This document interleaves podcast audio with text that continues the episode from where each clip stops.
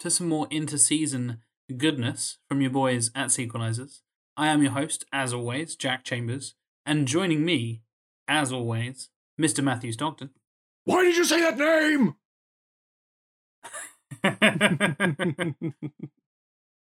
Jesus Christ. That if that's not enough of a tease, listeners, I don't know what is. The Snyder Because- Cut. Hashtag it it fuck fucking ain't. Yeah, it really isn't. Don't get your hopes up, people. Definitely not. And of course, speaking of huge Zack Snyder fans, we're also joined by Tim Matum. Gordon's alive.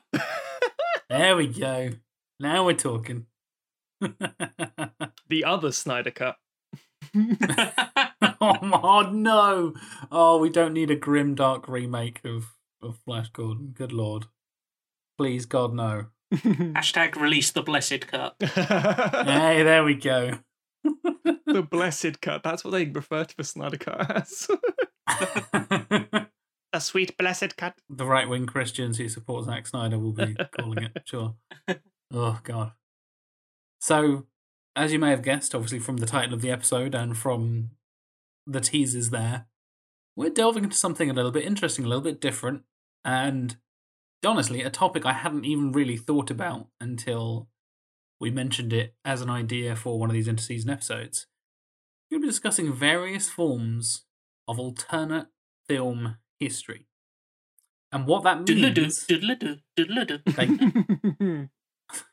thank you. Doing the uh, the Wayne's World style flashback. yeah. Exactly. yeah. No, we do the Scooby Doo ending. Um, no, so the alternate film history is kind of a way of us discussing. It, it's it's our version of a what if, essentially. If you know Marvel comics or uh, Elseworlds, as it's also known in DC, we've got lots of different options for if this person had done this thing or so and so had directed this thing. So, like common examples you can think of, like if a certain actor had taken up the role of a famous character instead of this actor, and that set their career off in a different path or whatever. Mm. Um, and it's an interesting topic, really, because having ideas that you kind of realize, like Matt and I were talking about the other day, because I was really struggling to think of anything that wasn't literally. The example I used was, oh, if Eric Stoltz hadn't been kicked off of Back to the Future, how different would the world be? And I was like, ah, I, I don't know, like one one person's career would that would that make that much of a difference? And like Mm, mm. Michael J. Fox is kind of just known for that, and obviously his TV work and stuff. So, would have it affected the the rest of the world in terms of cinema that much? I was like, oh, maybe, no, I want, I want something a bit more, uh, something a bit juicier, something a bit more interesting. And you guys had already come up with your interesting ones, and and I was like, oh, that's oh, they're really clever and really cool. And uh, yeah, it's something I hadn't really thought about. And then you start picking at the little the threads of time and history, and you're like, oh, oh, there's a butterfly effect there. What happens if that happens instead of that? Or that guy directs this thing instead of that thing, and that actor's in that thing, Hmm. but then he's dead, or he's not dead, or whatever. Oh my god, this is, you know, this changes the last 20, 30, 40 years of cinema history, and we could be living in a completely different world by now if this thing did or didn't happen. It's a, I think it's going to be a really interesting to- topic for discussion and not something a lot of people really think about. I guess you occasionally get the articles of like, what would have happened if blah blah blah blah blah. But yeah, I think it's going to be an interesting discussion point for sure. It's it's weird because it's kind of basically very much in our wheelhouse because the very nature of us doing sequelizers is speculation and hypotheticals. So we say like they That's don't. very oh, true. Yeah. yeah, what what happens if this individual had been in a certain film? And then also we get to the point where uh, back when it was the the uh, the previous formats of the show, where you'd say, "Well, would you have been able to get this person for this? They were working on this at the time." and you know, and it's you know, it was classic sort of dissection lawyer's argument, but at the same time, it's like, well, yeah, would you have been able to pry them off this release? And would this sidetrack this film? And the and the one that really got this as a suggested idea for for uh, interseason content was, strangely enough, the Lion King episode that we did, saying that it, it with with Rat and Pig, which is a throwback to Yeah. Patreon special things that aren't going to make any sense. Uh, my, my maybe my favorite outtakes in the history of our outtakes, and one that I've I have clipped out. And uh, patrons, I might add this as a little, uh, if you want it as a little, I don't know, like a ringtone or a text alert or something like that. I have clipped out Matt's little uh, moment where he talks about uh, what would uh, Timon and Pumbaa's kind of theme song sound like instead of Elton John being involved in you know the classic like sweeping ballads of The Lion King and all this kind of stuff. How about Randy Newman instead? and it's, it's fucking genius. And if you haven't already heard it, go back and listen to our Lion King two episode where we uh, Mm. yeah, that that gold is is harvested from that from that Jesus Christ. But anyway, uh, it, it was a weird one because obviously it was a fun episode. We were doing things. We're trying to figure out what basically became the series five going onwards format of the show that worked so well for us. Um, but we were then discussing the idea of the Lion King 2 basically being a bit of a, you know, it did fine, but not the huge success it could have been. And also, if Lion King 2 had been released in the cinema as a big cinematic release, would the uh, Disney have bothered with the straight to video stuff? Would they have done as much as they did with the Vault, the Disney Vault? All these questions that could have changed how Disney did things. And again, in terms of would they have basically for that, but would Pixar have stolen as much of the limelight if Disney was not only doing the Disney films, but also massive Disney sequels that were, in, in other words, good, um, and funneled actual Yeah, money yeah. into it. Um, and it sounds like it's such a small thing, but it could change everything entirely. Again, if, if there's no Pixar, because I mean, yes, okay, you know, at the same time we're talking about how Toy Story span its revolutionary and so on and so forth, and Disney Pixar having that sort of um, sort of uh, collaborative work to start with, and that's an entirely separate conversation. So, as Jack said, you can pull the threads, and very quickly things do start to unravel. I mean, one of my favorite games when I was younger is uh, Command and Conquer Red Alert because of the idea that um, Albert Einstein goes back in time, shakes hands with Hitler, and Hitler dies, and it's like, ah, we did it, save the day. And it's like, well, no, if there's no if there's no Nazis, yes, that's te- that's that's arguably good. You save millions of lives, but then Stalin's still around. Russia rises up at the new as the new obvious empire, and and obviously this- it's a very silly, um, almost comic booky sort of style of of storytelling, but it raises a lot of what if questions. And there's, I mean, one of the biggest things we were talking about on the streaming services um, interseason episode that we did is that every channel seems to have, for some reason, a what if, and the, you've got the classic um, Man in the High Castle. What if the Nazis won the war effectively? Um, you've got the uh, other variation ones. I think that was the Apple TV one. What happens? What if the Russians got to the moon first, basically? And oh yeah, how how big these things have been, and cinema is no different. Um, and uh, you know, politics is the obvious one because obviously it shapes the nation, uh, not one nation, but multiple nations. Um, but but uh, the the art form in general, and you can do it the same with music. What happens if? I mean, that's kind of literally what Back to the Future tries to say in a weird way. What if Marty McFly hadn't gone back in time and Chuck Berry hadn't come up with the idea of his own song? if, if Marvin Berry hadn't picked up that phone yeah. What and called his happens? cousin, What happens if the white man doesn't give another guy of color all his ideas? Thank you, Zemeckis. That's really weird. Um, but yes, effectively, the idea that cinema being slightly different changes everything in terms of economy, in, ta- in terms of culture, in terms of what we see and quote, and how stories are told. It's a big important thing. What happens, and this is a huge, huge alternate film history we are not covering. What happens if we never really discover how to make films in color? And it's like, what, Ooh, what do you mean? deep, like, yeah, and it's like I know it- because the logical mindset is, well, of course you would eventually know that. And it's like, well, why would you? If you think of some sort of crazy hyper future style cinema experience where you've got augmented reality or something, and you go into a, a VR experience, or or as a collective room, you get 3D without the glasses, where it's a depth of field thing, where it's like an actual theater basically, but you know, but a film, and you can feel the heat of the 4D of it all, but without glasses and seats, and you can you know, more like an experience and it'd be very different. And you're like, yeah, that's science fiction and weirdness. It's like, so's Mm. color. And, you know, what if, uh, yeah, there's, there's so many different things you can pick apart. I mean, cinema could be, cinema could have failed multiple times um, and, and just literally not be a thing anymore. And I don't think any of our things today are, are well, I don't know actually. Uh, Well, we'll come back to that. We'll come back to that because I think, I think one of them actually may potentially end cinema as we know it, but we'll come back to that. Yeah, I think there's there's some really interesting examples like you can that you can have resonate both within cinema and out into the real world. um, like like Matt says. Um, one of the things that inspired me for this was a, a really good article on Vulture, which um, we'll stick the stick a link to in the uh, show notes.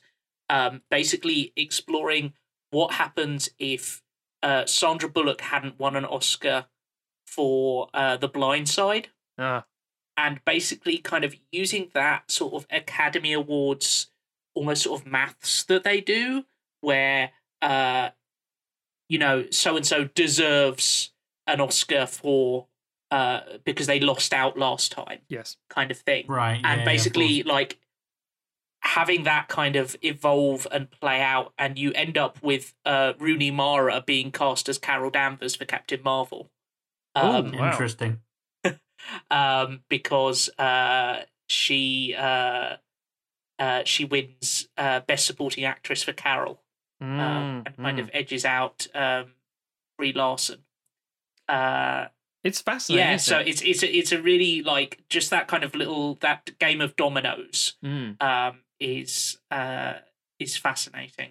because let's face it, the one of the conversations, if you look at the, if you track a, a, a career trajectory, if you look at Leonardo DiCaprio, uh, where everyone's like, "Oh, Leo hasn't won an Oscar. This is really sad," and then you see certain films he's doing around the time he finally does get his Oscar, he does some ridiculous shit. Um, and he's it's very much like he's trying so hard to be more and more, you know, give it everything from the scene in Wolf of Wall Street where he's well, every scene in Wolf of Wall Street, but mostly where he's like shoving a candle in his ass and he's like, you know, like, no, I want it to be real. And then in finally in Revenant where he's eating that raw bison liver or whatever the fuck it is, despite him being a vegetarian. Um, and you're like, Mhm. yeah, that that how how much how much would he have gone into to chase that gold, as it were? Would he have done something ridiculous? Would he have needed to kill himself? What happens? And this is a really strange one, but and also maybe a little unfair because we, we, we talk about personal lives, but this is a kind of an important thing here. What happens if Tom Cruise never joined the Church of Scientology? Does he still have the career he has? I'm not saying it chalks it up to it. Does, and does he like, still look 30 when he's 105 or however old he is now? w- would he have done like rather than the thing where he's constantly chasing being a young man and constantly trying to almost practically kill himself with I can run off, you know, death. I can jump death if I just if I just make another extra film Mm. where I go a little too far. Would he I- be the I actually- world's most expensive stuntman like he is now? Yeah, exactly. If I just actually fly this plane, I'll be fine. I can get away from my past or whatever the fuck they've got on me. Um, is that what you think he's trying to do with all these crazy stunts? Like, well, if I die, at least I don't have to live with my traumatic past. it's just where he's running from. Um, but Yeah. the the truth is that you know he might have done a more introspective, you know, personal tale that analyzes who he is as a person. It- he could be like you know getting to like when in earlier in his career when he's getting a lot more Oscar nods and things, uh, and doing really really interesting character pieces rather than just I want to be cool and badass. I'm not saying he hasn't done amazing Yeah. films, but it just it things like that, just small things that you think to yourself, that's quite inconsequential. It's like, yeah, but it might be huge. Um, I think Jack's example at the start about the whole Eric Stoltz thing. I think because the, the difference between Stoltz and Zemeckis, where they were going with Back to the Future, I think the only thing that would happen is the film would have been a bit underwhelming. It would have um, not garnered any sequels. Um, I don't know if Mar- um, Michael J. Fox's career would have been in any danger because he was huge on TV anyway. Um, maybe not exactly, as, yeah. as fast, and we wouldn't have all the cultural touch points now. The question there becomes: What does Michael J. Fox do instead of Back to the Future? See there, yeah, Mm. that's that's Because interesting. because he's obviously got a lot of charisma and you know has, Mm. has done various other things. So does he? Does he do another film that blows up? Does he go on to do a different TV series that suddenly becomes like hugely? Yeah. Um, Does he do Twin Peaks and ruin it? Just like you're not you're not suited for this. Uh, It's it's it's valid questions. It's really interesting. And um, again, uh, um, if you go back to what we were discussing a little while ago about the classic catch up stuff, a- a- and again, these are very dark questions as well. What happens if people like Fritz Lang and, and Peter Lorre didn't get out of Germany before you know the Nazis started Mm, wiping yeah. out Jewish people? Would we have the kind of cinema that we have now because of film noir being a product of German cinema and um, all this sort of stuff and influences and things like that kind of talent. If they again, I said uh, we was Jack and I were obviously talking about this, and the, the the fastest way to get to an interesting point is to take an element in or out of something that's familiar, um, and Or you, You can see how- it all about. yeah, it's either it's either a Jenga moment where you take the brick out and it's like, oh, it's fine. It's a bit weird, but it's fine. Or it collapses everything and go, oh, I can't even, I can't even picture that. So yeah, who knows? and we, and we I think we you know the things we've gone for are most of them are uh, reasonably consequential, but we also haven't gone for any of the big things. Like we haven't tackled stuff like, hey, what happens if Hollywood never has the Hays Code? Oh yeah, Um, yeah. And like Mm, the yeah. you know these earth shaking things. You know what happens if um uh the House Un-American Committee's uh, Mm, hearings mm. never happen, and the there's a bunch of screenwriters who aren't blacklisted. No Spartacus. that's all that happens. yeah um so uh yeah i mean those those would be really like kind of earth-shaking big things that Well- would, it would be almost impossible to kind of track the Yeah. repercussions of as as a weird example here, um, just a bit of bit of flagrant self promotion. So, um, as as you guys may be well aware, um, I do a award winning web series called Super Happy Kill Time. Jack and Tim are in it, along with lots of other amazing people and familiar faces to the sequelizers and things. But it is all based on a simple premise. Uh, It's sold as the idea of it's a live action anime, and so you have lots of Japanese culture and um, elements and things and language in the show because and also like obviously in the terms of the visual medium it's and the way i sell it to people who aren't familiar with anime is it's a live action cartoon and people go oh okay what's it about? It's about people who kill people. It's like oh it sounds silly. It's it is very silly and fun. It's good. And it's like oh that's cool. But the actual premise of the show is actually a what if and the what if is because japan and britain are very similar isolationist island nation empires over their course of history both you know kind of bastards at times and basically um that what what what if in the early 1600s rather than killing all the christians and closing the borders and making it illegal to to have foreigners there what if japan didn't do that and forged this really strong collaborative empire with britain and subsequently Ooh. it becomes the idea of well hang on if you're doing that in the 1600s that changes 400 years of history so i always point out that technically, you know, the way that Britain is, well, and I mentioned this on the show, I think before, when um, when British people say, "Oh, I don't really watch foreign films," they will never include American films, um, and they they will for Australian films. It's not like an English language thing. An Australian or New Zealand film, yeah, it's a foreign film. American film, no, it's a film. And it's always down to the idea that a Britain is very Americanized, and we look at the products around us, everything. around- It's it's very much a collaborative thing after World War II. So again, in my in my creative world, as it were, there Mhm. is no World War Two. There's no World War One. There's all the things. It's still war, obviously, but it's very different environment, very different relations, and things go back and forth and cultural exchange and blah blah blah blah blah. But you you know you you you pull on the thread just a little bit, and things do change dramatically. Um, and I think obviously the discussion we'll have with you guys on on you know Twitter and Discord and in other social medias about the impact of what this could mean. We've plotted out some ideas of where we think they could go. So we're going to basically Hmm. have a steady flowing river. I'm going to dam it up, and we're going to watch where the water goes next. And it's again like like everything with sequelizers, it's purely speculative. We write a lot of pictures and assume they might work out quite well, but you never know. They could be like even the best script, the best cast. Sometimes it just doesn't work out. You look watching up. This should have been good. I don't understand why it isn't good. Um. So yeah, with that, Jack, do you want to kick us off with yours? Certainly. I am going to, I say prevent the death of, but discuss what would happen in the last 26 and a half, 27 years since a certain event on the night of Halloween 1993 in Mm. Hollywood, California. I'm talking about if the death of River Phoenix didn't happen. And again, like I said, this is something I thought like Matt and I were chatting about it the other day, and I was like, okay, yeah, I, can see how that might affect a few other things. And I went off and did research, and I was like, oh, this is a thing that, as you said, you pull the thread, you then realize the butterfly effect that this potential uh, event not happening or happening has on the rest of Hollywood and the film industry as we know it. So, for those of you who don't know, River Phoenix, brother of Joaquin Phoenix, is um you you know Academy Award winning actor who was in Joker and all that kind of stuff. River Phoenix died when he was 23 years old in 1993 of a drug overdose. Mm. And yeah, he was set up to be the next big thing. He was very much a teen idol. He was a, um, you might know him from things like Stand By Me, um, uh, Running on Empty, uh, my my own Private Idaho, which I'll discuss in a second. He's been in a, a, a few, you know, notable roles, but he was really being set up to be like when he gets into his, you know, mid twenties, late twenties, thirties, he's going to be a big, big deal, and he's in the same sort of generation as people like Johnny Depp, Leonardo DiCaprio, all those guys, and he was kind of like the the forefront of those that generation of actors and being like, oh, he's going to be the one that breaks the mold and, and be the next big thing, and he's going to break out. Out of all of those guys, who he was friends with as well, Mm. he's going to be the one that makes it big, basically.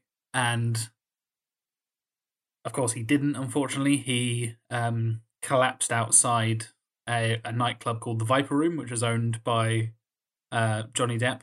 Um, and I think he was with like Flea from the Red Hot Chili Peppers and one of the guys from the Butthole Surfers and a bunch of other like you know famous people. Um, one Some, of the guys from Ministry. extremely mid nineties famous pieces. like, Yeah. yeah. famous famous people from 1993, exactly. Yeah, um, and unfortunately, he'd gotten into uh, drugs and stuff, and he was very close friends with uh, John Frusciante, formerly of the Red Hot Chili Peppers, who famously had a heroin overdose and died and came back and all this kind of stuff. And Red Hot Chili Peppers in the early 90s were full of drugs, as you can imagine. Mm. And yeah, he kind of fell into that crowd. And unfortunately, as he left the club, he thought he'd overdosed. He collapsed on the street on the on, on Sunset Strip in LA, and was tried to be resuscitated. Went to hospital and was yeah pronounced dead.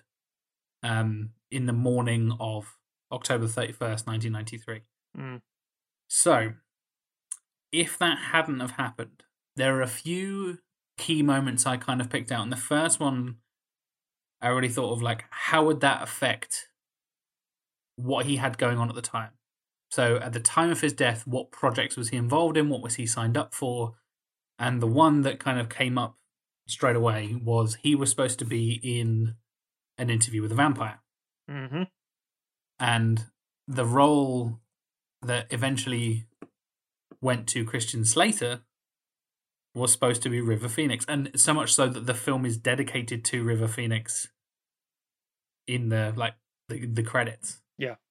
and it's like interesting. Okay, okay, so that's a that's a quick little like at the time this was happening, and he would have played, you know, Molloy, but it, his Slater's character. Like, okay, yeah, I can see that. That's having you know him interviewing Lestat and ha- see how that would change the dynamic of that film. Maybe that would have changed Tom Cruise's career, as you kind of hinted at earlier, Matt. Like, would that Mm. affect Tom Cruise? yeah, it kind of puts him in a league with them. Um, Exactly. Yes. because he had that buzz around him to suddenly have him be beside two other characters of kind of uh, oh, actors, I should say. Tom Cruise, who's obviously several like well not several generations older, but but in terms of Hollywood, several generations older, and then Brad Pitt, who's kind of between the two of them.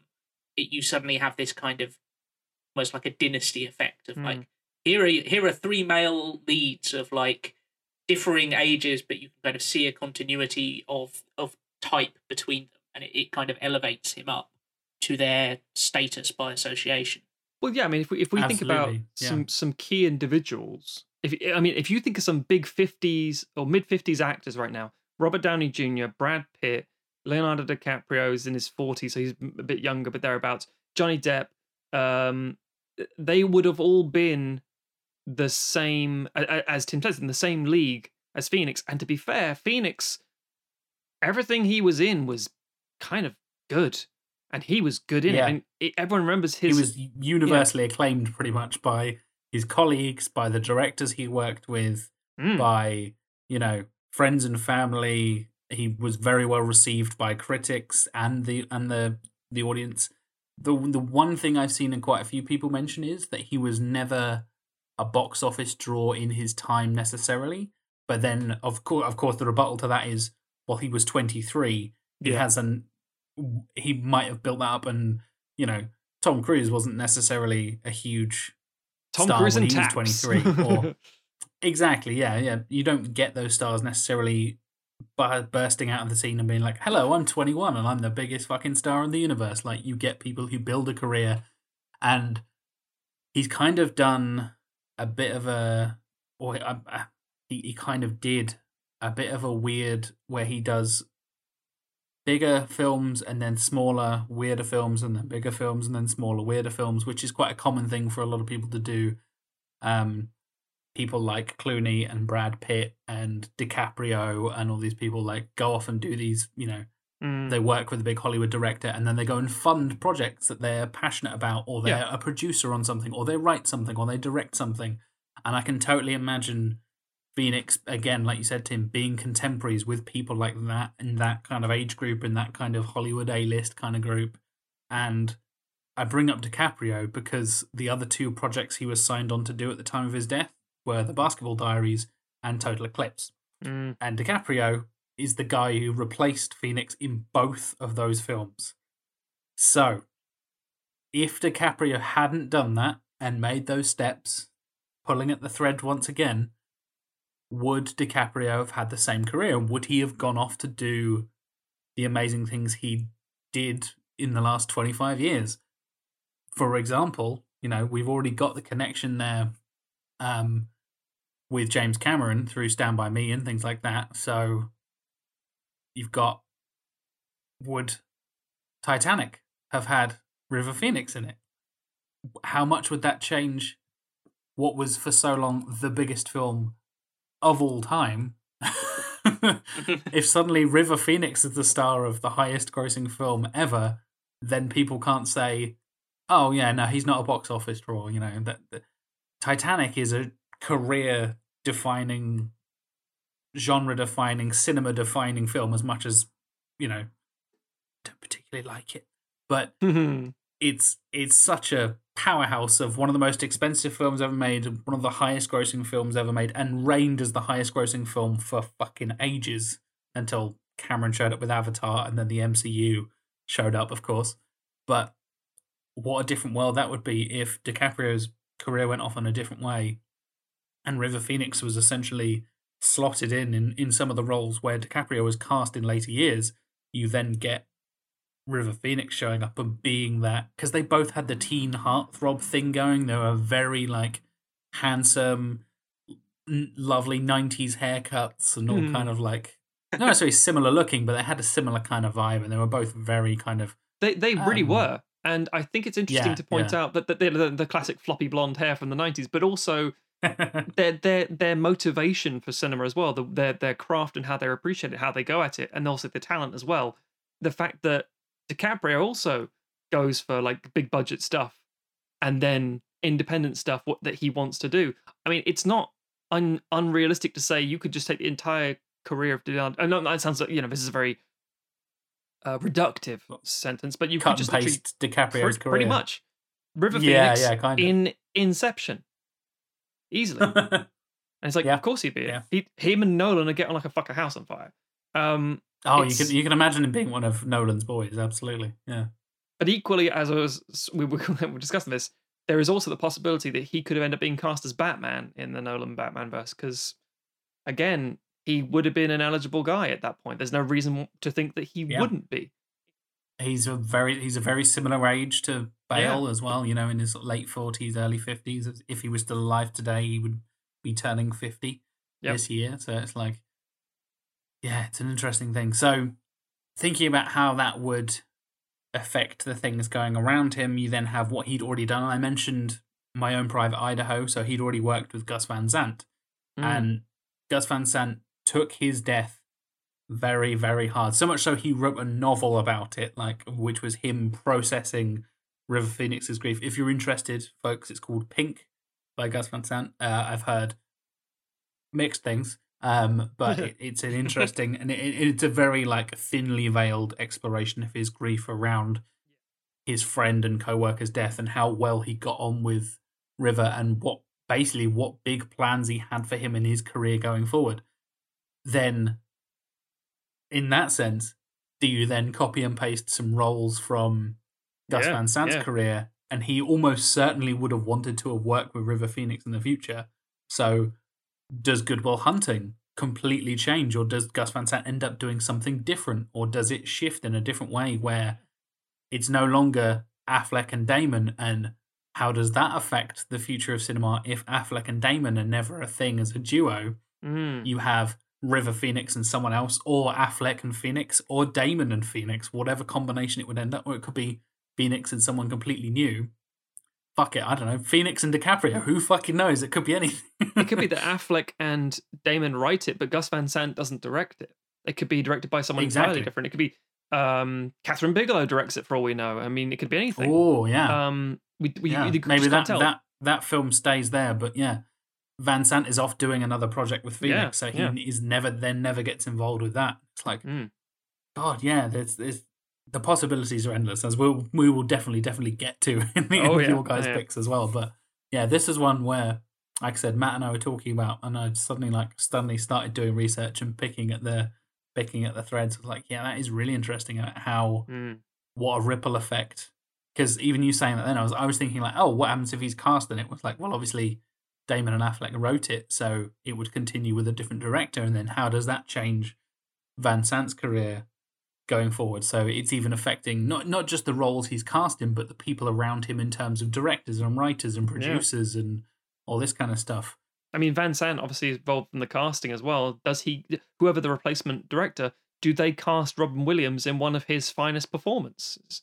So Uh, yeah, fucking hell, yeah, exactly. and I think there's there's interesting. You know, we talked a lot about how he could have kind of subbed in for Leonardo DiCaprio in a lot of ways, but also kind of knowing the the sort of uh, camaraderie that existed, and that there there was this kind of social group of these actors. yes, Like, what does a what does a um, River Phoenix Leonardo DiCaprio like co-starring Ooh. film look like?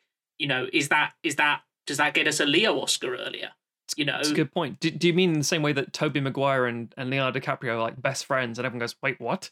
And they've only just appeared together in like the Gats, the Great Gatsby, for example. Um, and Yeah. again, perfect roles because it reflects their personalities fantastically as Carnaby and um, Carnaby, as Carraway and um, and Gatsby. And I Yeah. think it's it's not unusual to say, yeah, he could have been hanging out with these guys. Again, it could be it could have been that the new the new Brat Pack, Rat Pack, you know, depending on the 80s or 50s, with River Phoenix, Johnny Depp, Tobey Maguire, Leonardo DiCaprio, all these up and coming kids who just, I mean, a, lot of them did storm the box office. Tobey Maguire was Spider Man in some of the most successful films of the early 2000s. Leonardo DiCaprio in the highest grossing film of all time. Depp was fucking Jack Sparrow conquering the world in that terms of books. There's so much going on there. Does, and this is a silly thing to say, but it's worth mentioning, does Peter Jackson think to himself, he'd be a good elf? And suddenly he gets cast in Lord of the Rings. You just don't know what the impact could be. It could have been it could have been huge, could have been small. Could he have had a crappy little supporting role in Fast and Furious? Who fucking knows? could he have elevated that franchise? No, no one can elevate that franchise, not even Kurt Russell. yeah, and you have you have like even younger people citing him as an influence. So Mm. Jared Leto said River Phoenix is one of the reasons he wanted to get into acting. Uh, both of the Franco brothers mentioned how much of an influence both Joaquin and River were to them as, younger men as well. And if he's still alive, where does his influence expand to? Essentially, like you know, in his death, obviously you kind of get the um not necessarily the martyrdom, but you know what I mean. Like he becomes this almost like legendary figure in that sense because deaths in Hollywood, that's kind of how that works for for better or worse in some ways. But if he was still alive and still making films, then pe- even younger actors would then be influenced by him. Say, "Oh, he did an amazing role in 2005, and that's why I'm now a teenage actor in 2020. Like that's such a weird thing of like, yeah, if he is such a big star, his influence then expands from what significant influence he already had as a 23 year old and the fact that he was already being tipped by so many people and by his colleagues and producers and directors and stuff as the next big thing. He already had that influence when he was so young. So Yeah. I can imagine how much it may have grown in the following 25 years. it's it's just as a complete parallel because obviously young deaths in Hollywood isn't thing. Uh, one of my favorite actors, who only made three films effectively, is James Dean, and I always wonder what Hollywood would have looked like in the fifties and onwards if James Dean, you know, didn't die, and carried on his friendships and legacy and and everything else gone. It's a really weird one to to to to, to pull the thread on, really, but also sp- speaking of of the Phoenixes, the plural, because there's a few uh, siblings, but only one really big acting one, which is Joaquin Phoenix. The question of does his career kick off at all? Does he does he go into acting? Does he bother? Does he go into music?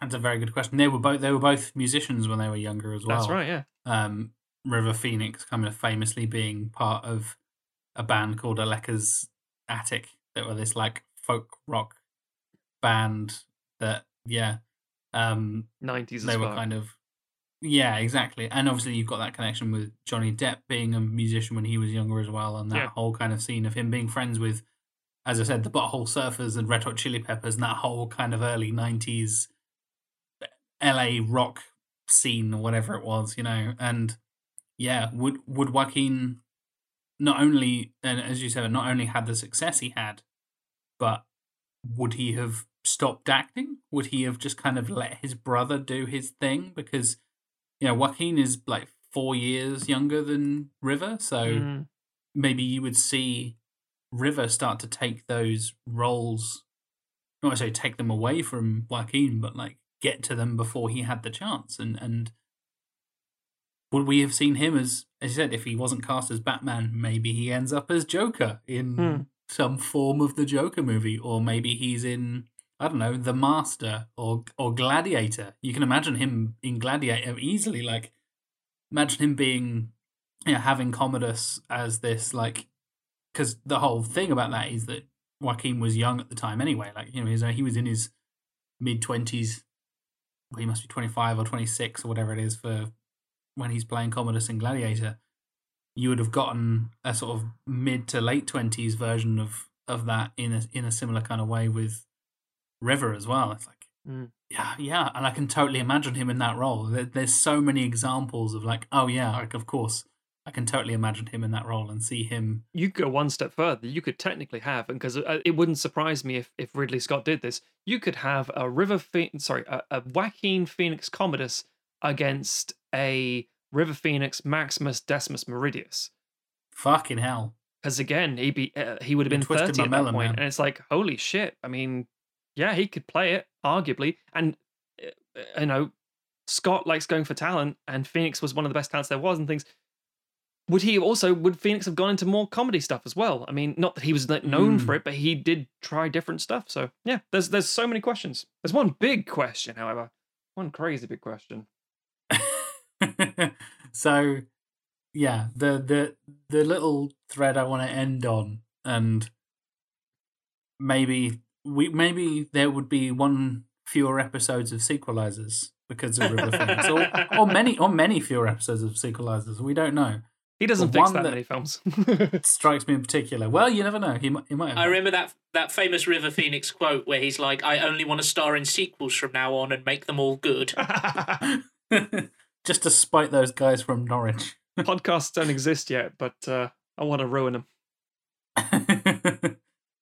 the inventor. He's, he was the inventor of podcasts, and we didn't even know it yet. But yeah, as you uh, may remember, dear listeners, a certain someone played a young Indiana Jones in Indiana Jones and the Last Crusade. That certain someone is, of course, River Phoenix. And also, he's really fucking good in that film as well. So, a really good performance. Yeah. really, really fucking good. If you want a young young Harrison Ford, he does it exceptionally well. Yeah, yeah. He he kind of nailed that. Does that mean we would have gotten more young Indiana Jones stuff because there was certainly some interest in him doing more young Indiana Jones stuff after that performance, and whether they would have done something. Obviously, so Last Crusade is 1989. He dies in 1993, and they were talking about doing some more stuff and spinning it off and doing some young Indiana Jones stuff that wasn't the TV show and all the other bullshit they ended up doing. Or even, and this is where the sequelizers come in, Mhm. would that mean we would have never gotten the abomination that is Indiana Jones and the Kingdom of the Crystal Skull with Shia Bloody LaBeouf Hmm. doing his mutt bullshit and all that crap? And we would have had a completely separate and actually good and potentially successful version of young Indiana Jones that we then don't need the whole, oh, and he passes the torch to the next generation and it's Shia LaBeouf. Shia LaBeouf, really? We've already had. Oh no, we've already got two or three of these films in in the bank, like already happened, with a really good actor being a young Indiana Jones. We don't need another young Indiana Jones. Mm. And yeah, ah, the, the just imagine a world where we didn't have to put up with Kingdom of the Crystal Skull. What a world we would live in. the, the the impact of that alone is fucking huge for like well a couple of reasons but one major major reason and that is ultimately if you want to do a young Indiana Jones he has to be obviously before kind of the age where Harrison Ford is the Indiana Jones he was fresh faced he could sell it for quite a while I think so you'd have to release it late 90s and again it's George Lucas and Steven Spielberg realistically they might start doing a thing where they pen a trilogy if you do a trilogy late 90s early 2000s that means that wipes out the Star Wars prequels. oh man, see? Do you see? He could have saved us all. He could have saved us from Kingdom of the Crystal Skull and the Star Wars prequel. I mean, they would have come later, but that also then means that Disney doesn't buy up Star Wars in theory, and because is it for sale or not? Who the Fuck. fuck knows? It there's so much, and it's all speculative. We could literally say he could have also become the president. It's like, yeah, I mean, arguably Reagan did, so Yeah. Trump did. Fucking hell. Um, but it, it it's it's so quick. You can say not with too much um hyperbole that just one change, one actor's career who was on a huge, he was on a proper ramp to success. Just removing him from the timeline. There's a Dan Slott Spider-Man comic that I sort of loosely remember where it's um about a door, if I remember correctly, and uh, they go through the door and they travel in time, and it's just they take themselves out of time, as it were. And Spy, and uh, you know, this one guy goes through, and it's almost like completely indifferent. When Spider-Man steps through, or Peter Parker, I should say, steps through it, the world kind of goes to shit. And the idea of time travel in that concept is that if you go through that door, you remove yourself from history that you never were, never would be, and everything you did and, and do doesn't exist because you're not a thing anymore because you're tra- traveling back and forth. It's a very simple but brilliant concept. And for most people, that's inconsequential because you don't make that much of an impact on life. But obviously, as Spider Man, he would have averted so many different things. So again, if you take out something small, like what happens if thunk Hugh Jackman isn't Wolverine? And it's like, oh, that's actually that that that spins quite quickly. And and it's not like, you know, does his career go in some other form or is he dead dead or alive? But just just one little thing can spin off sometimes in very interesting ways. I love this idea of having this parallel universe where we get a completely different 90s essentially in cinema redefined by this young man who was set on a course and as you said Matt on the on the ramp towards absolute stardom and mm. being one of the biggest stars in the world being the Brad Pitt the DiCaprio the Depp whoever it is of of that time period and just completely changing the last 27 years and, and god yeah. I have I it makes me wonder if we are living in the dark timeline you know what I mean? It's all it's all question marks, but at the same time, the conversation is interesting. absolutely and I think this episode is going to be full of interesting conversations Oh yeah. so we've kind of touched on a certain person's career there and we I mentioned Indiana Jones and I think that sets you up quite nicely Tim for your little suggestion of a parallel universe so why don't you let the listeners Mm. know what your plans are for this alternate timeline yes, I am. I am also uh, dealing with George Lucas and uh, Dealing with him. things. I'm dealing with him.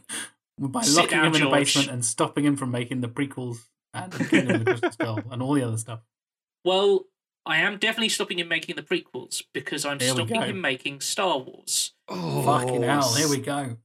Because originally, uh, he was trying to get the rights to Flash Gordon. When Tim wrote this, I was genuinely like, Tim, that is fascinating. That is such a far-reaching, fascinating sentence. Yeah.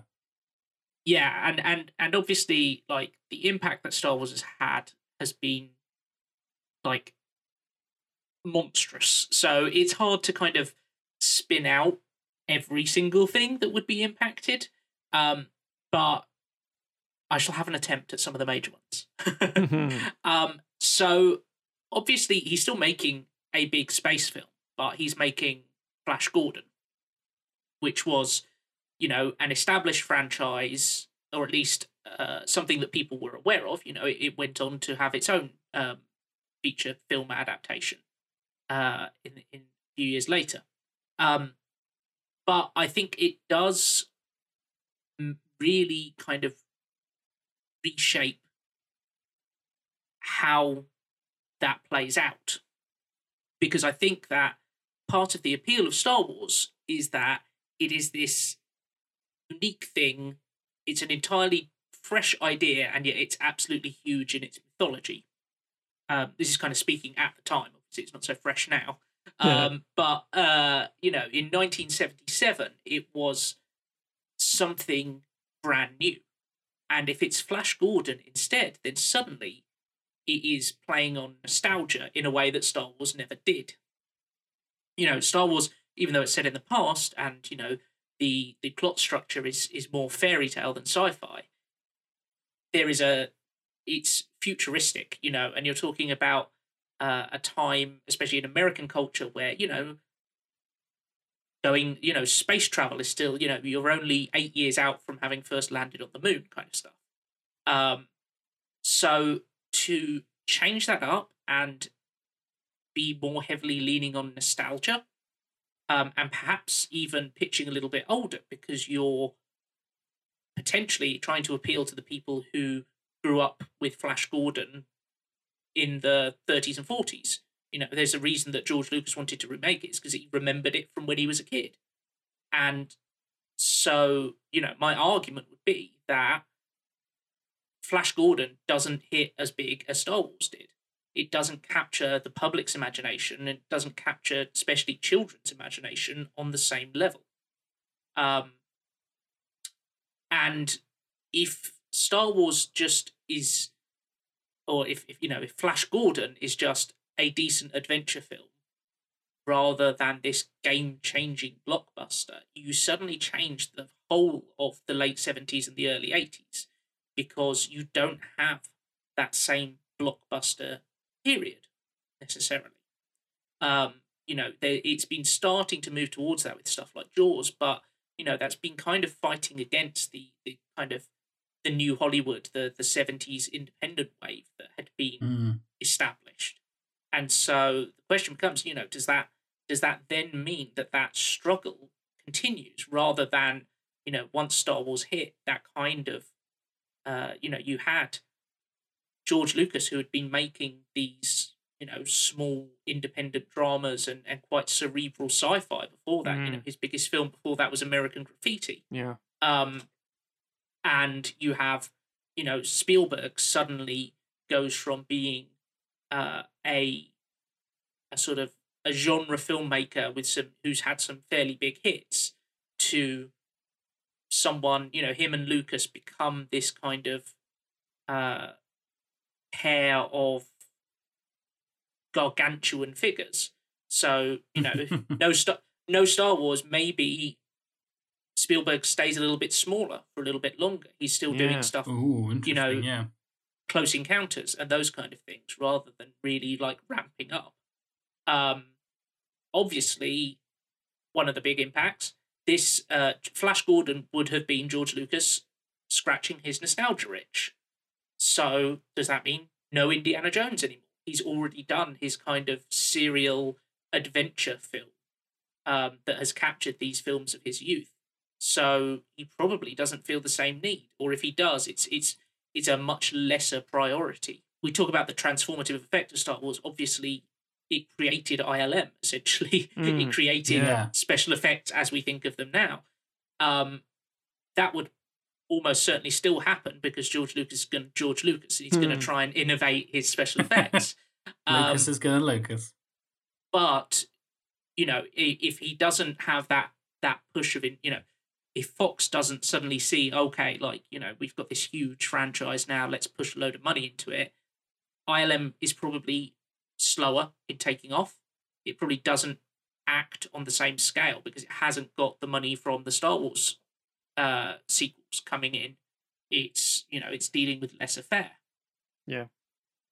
Um, and obviously, Star Wars is a franchise that doesn't just exist in the cinema. The another thing that Star Wars did, it had the action figure boom. Um, it kind of it kind of triggered that period of the 80s into the 90s where toy sales were absolutely fundamental to how films were marketed. You know, and I can remember, you know, in in the sort of mid 90s where you would get action figures for the weirdest fucking films. you know, you'd get your you'd get your Robin Hood Prince of Thieves yeah. action figure set, and that is not in any way particularly a kids film. Well, I had Robin Loxley, uh, action figure. Yeah, there there was a certain expectation that you know, oh, if you're making a film of a certain scale, like there's probably going to be action figures for it. So that without Star Wars does not happen, and you also probably don't get franchises like Transformers, GI Joe, Ninja Turtles Jesus being Christ, as yeah. big because you wouldn't.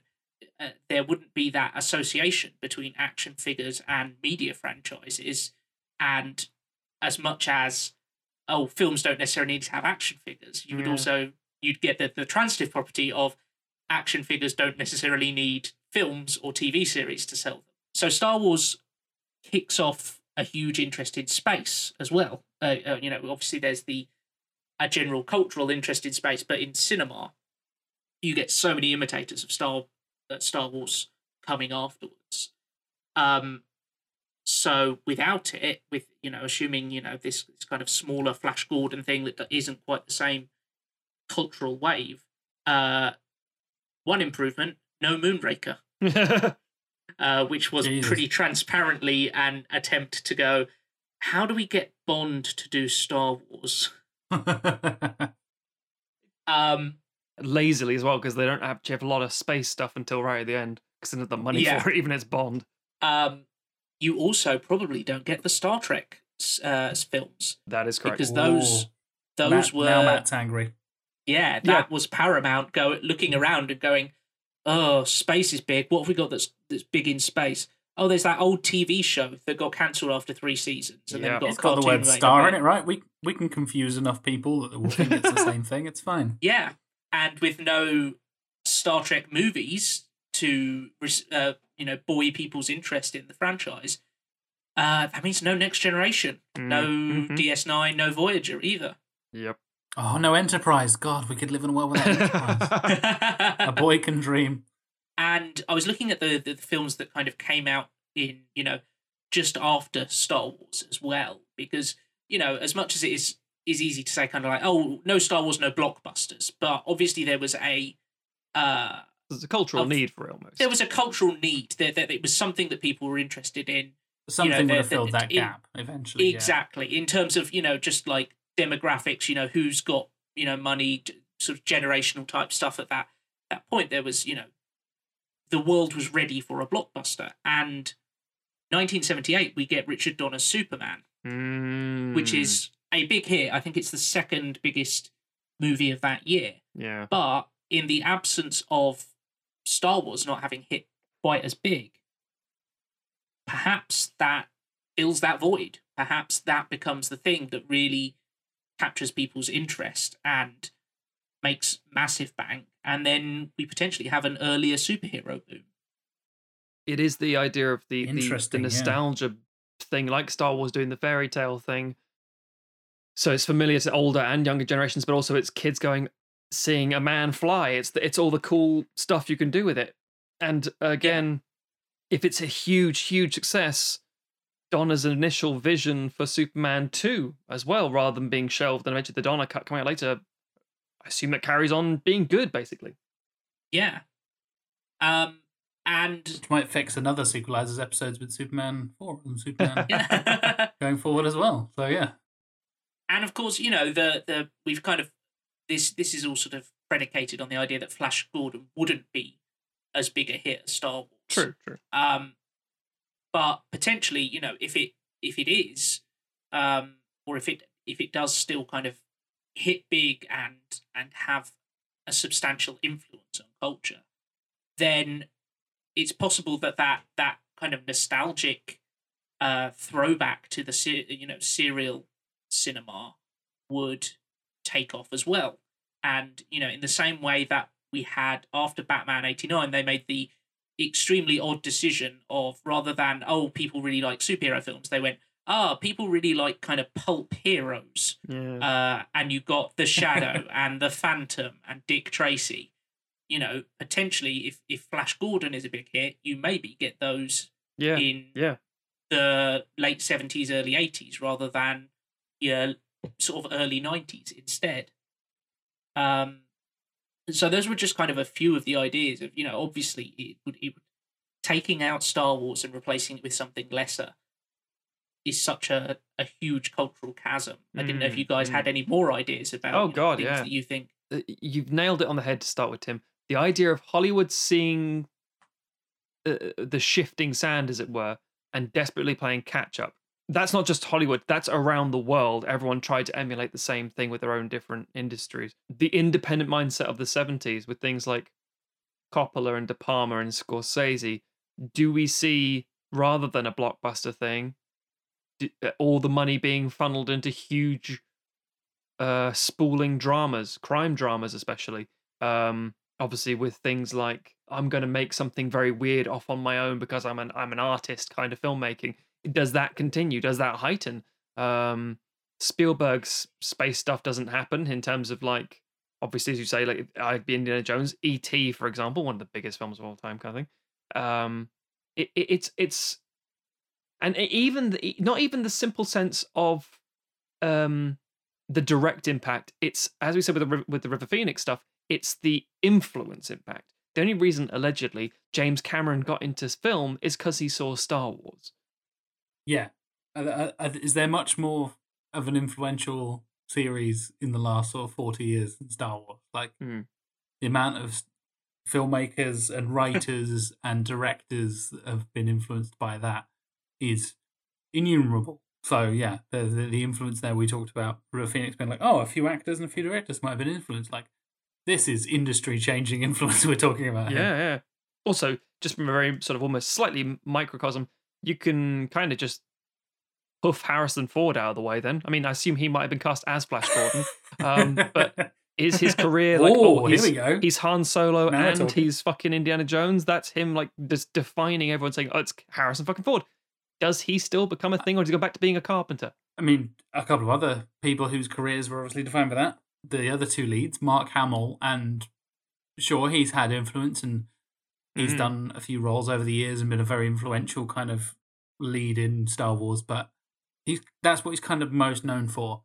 What I'm more interested in talking about is Carrie Fisher and where yes, or how she would have gone because as we have talked about on this show before and what some listeners may not know and what I didn't really know until years and years later yeah, is that she is such a key figure in being a script doctor in so many films that were shit until she stepped in basically and was like, hey, by the way, here's why this is bad.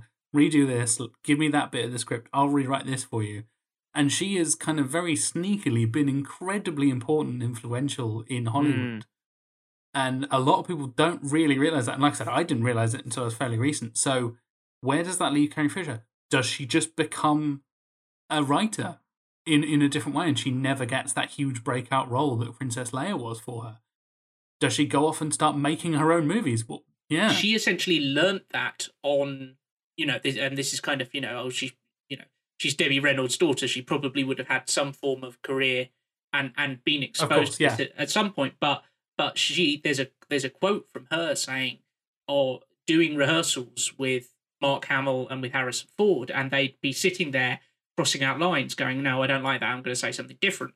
And she, as quite a young actress at the time, didn't have that confidence to be just like, "No, fuck this. This this is written stupidly. I'm going to rewrite it." And- you know that that kind of in a way sparked that that ability in her to go to be able to take a look at a script and go like ah well this fucking needs to change doesn't it Yeah, Um, yeah. so you know it's it's possible Maybe that she that never would have gone that direction. Yeah, she would have just been an actress. yeah Gone the other way. Yeah, exactly. yeah it's it's fascinating you know that you look at the careers of the people involved you look at the the influence like you said it's had you know throughout the years what what are they going to talk about in clerks with no star wars Just Jaws, salsa Yeah. shark. um, no, the, the the impact is is is is huge. Um, also because of like companies like Marvel. Um, I don't know. I can't remember when exactly when they got the rights to the Star Wars comics. But again, without those, do their sales reflect what they would do? Obviously, if there's a boom on comics, does the comic industry did Marvel not go bankrupt in the first place and then have to sell half the things to like Sony? The bill? It just the impact is is so huge. It it is literally like saying, what happens if uh, if Hitler wasn't never born? And you're like, Mhm. well, there'd still be a war because a war is always coming, but it just wouldn't be who you think it's with. And then the fallout of that and that and that and that. It's like, well, hang on, if we're not rushing to the end, is there an atomic bomb? That kind of thing. It's such a fascinating look. And again, if we are looking backward rather than arguably looking forward technologically or otherwise, do you see a resurgence of of westerns? Does it go back further? Does it keep going back? What what's the what's the impact? That's interesting. Yeah, It is a fascinating fascinating question. I mean, again, there's no definitive answer. There'll be a lot of uh it's the internet. Everyone thinks they have a definitive answer, obviously. Um, but um the truth is why you- we make podcasts, right? guys? yeah, yeah, precisely. But you can you can never really tell. You gen- genuinely don't know the impact because even simple things like um like an anime that I might like or uh, the way a certain thing is shot might not have come about from from that. I mean, for example, there's no Jurassic Park because um of the you have to have all the foundation layers of visual effects to build on to get to the point where you get to that. John fucking Williams is his career Yeah. as big as it is? Is he's like you know the granddad of fucking uh, western scoring of cinema? Does again everybody talks about John Williams' scores quite iconic in the same way that Hans Zimmer shaped a lot of the early 2000s, how their scores have gone. Does is everyone trying to play catch up to to emulate that? Um, sc- uh, obviously, George Lucas had a good friendship with with Coppola and other people who ended up and and Spielberg helping fund a lot of K- um, Akira Kurosawa films like Kagemusha and stuff like that, and Ran. Does that happen? Does that not happen? Does because there's a whole thing where um, Ooh, Kurosawa yeah. made some films that weren't successful, and then he tried to kill himself. Um, then he got help from the kids who became these amazing, you know, huge Western directors, and they were like, "Oh no, no, no, we learned it all from him." Like, what do you mean? The films we're making, they're just Kurosawa. I was like, "Oh, what?" And you say like, um, all, all the various influences and things. Does that mean then that Japanese cinema isn't recognized as such? Does this mean that everybody isn't rushing to catch up and make their own thing? All, all, all these questions happen. I mean, again, Alien. Does Alien happen? Because effectively Mm. speaking, Alien is again the idea of like, well, we got to do a space thing.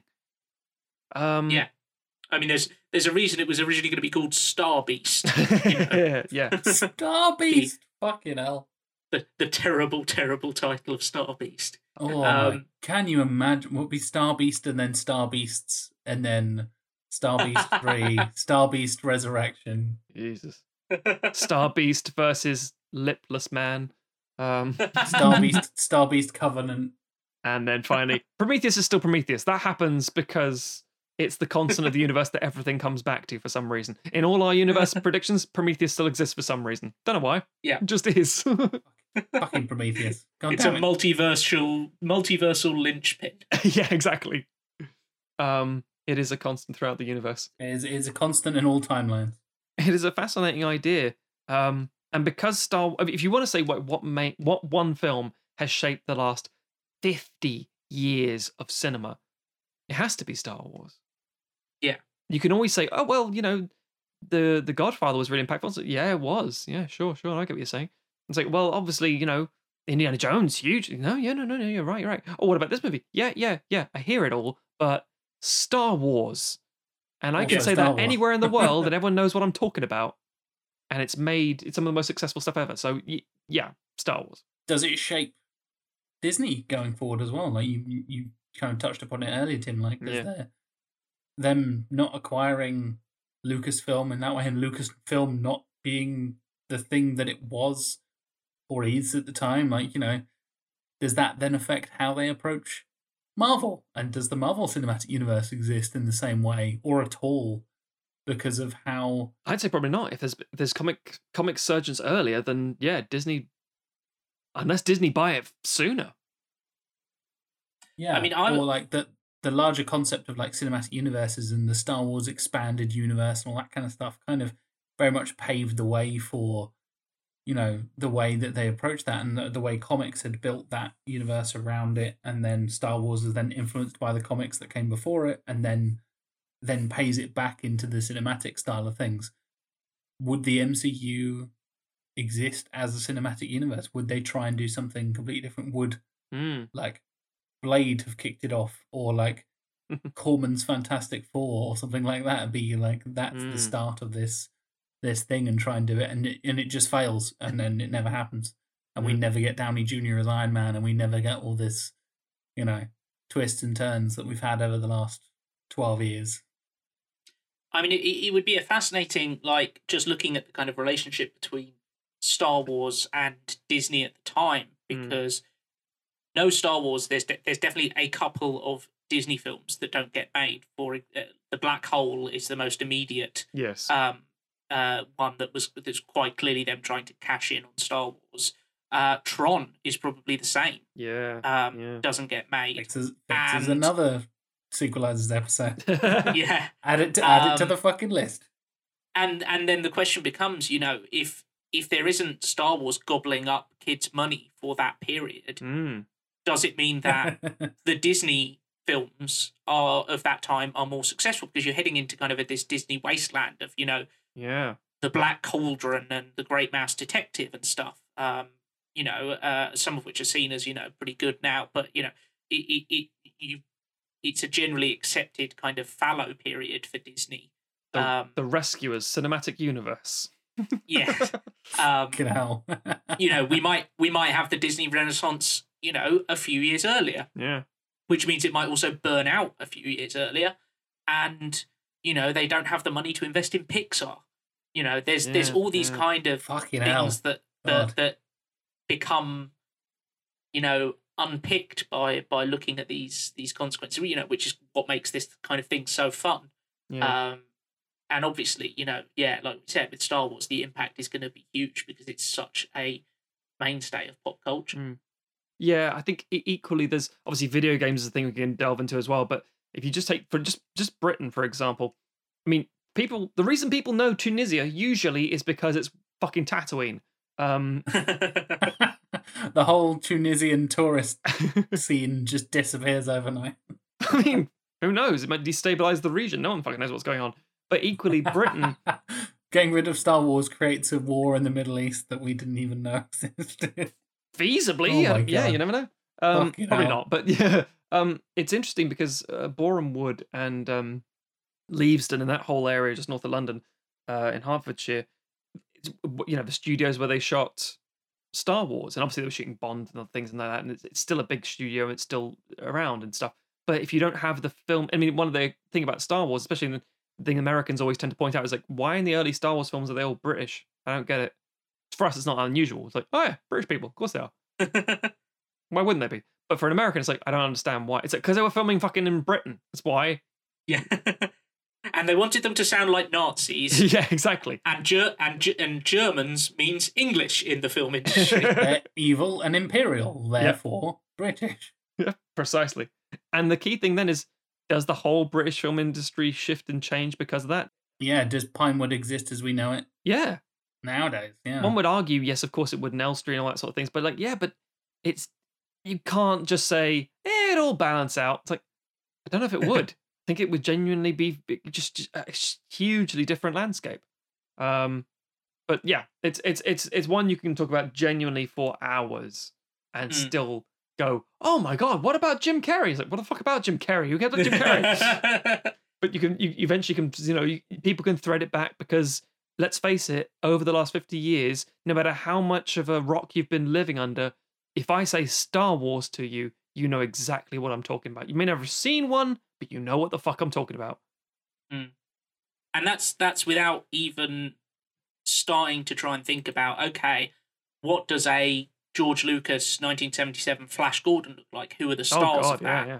Does that you know does that elevate different people to you know Yeah. as obviously said oh you know maybe you get harrison ford as flash gordon but you know maybe you get some actor that we've never heard of because they wanted someone blonde yeah you know yeah, and precisely. suddenly you know but anyway we so jack and i have both dealt with people with with kind of uh fairly uh long ago uh i, I mean it's the 90s is not that long ago but you know um uh, no it, it got- is. it was 30 years. it is it is unfortunately but uh you know we we like to pretend it wasn't. Yes. It's Um, 10 years it's ago. 10 years ago right you know? Yeah.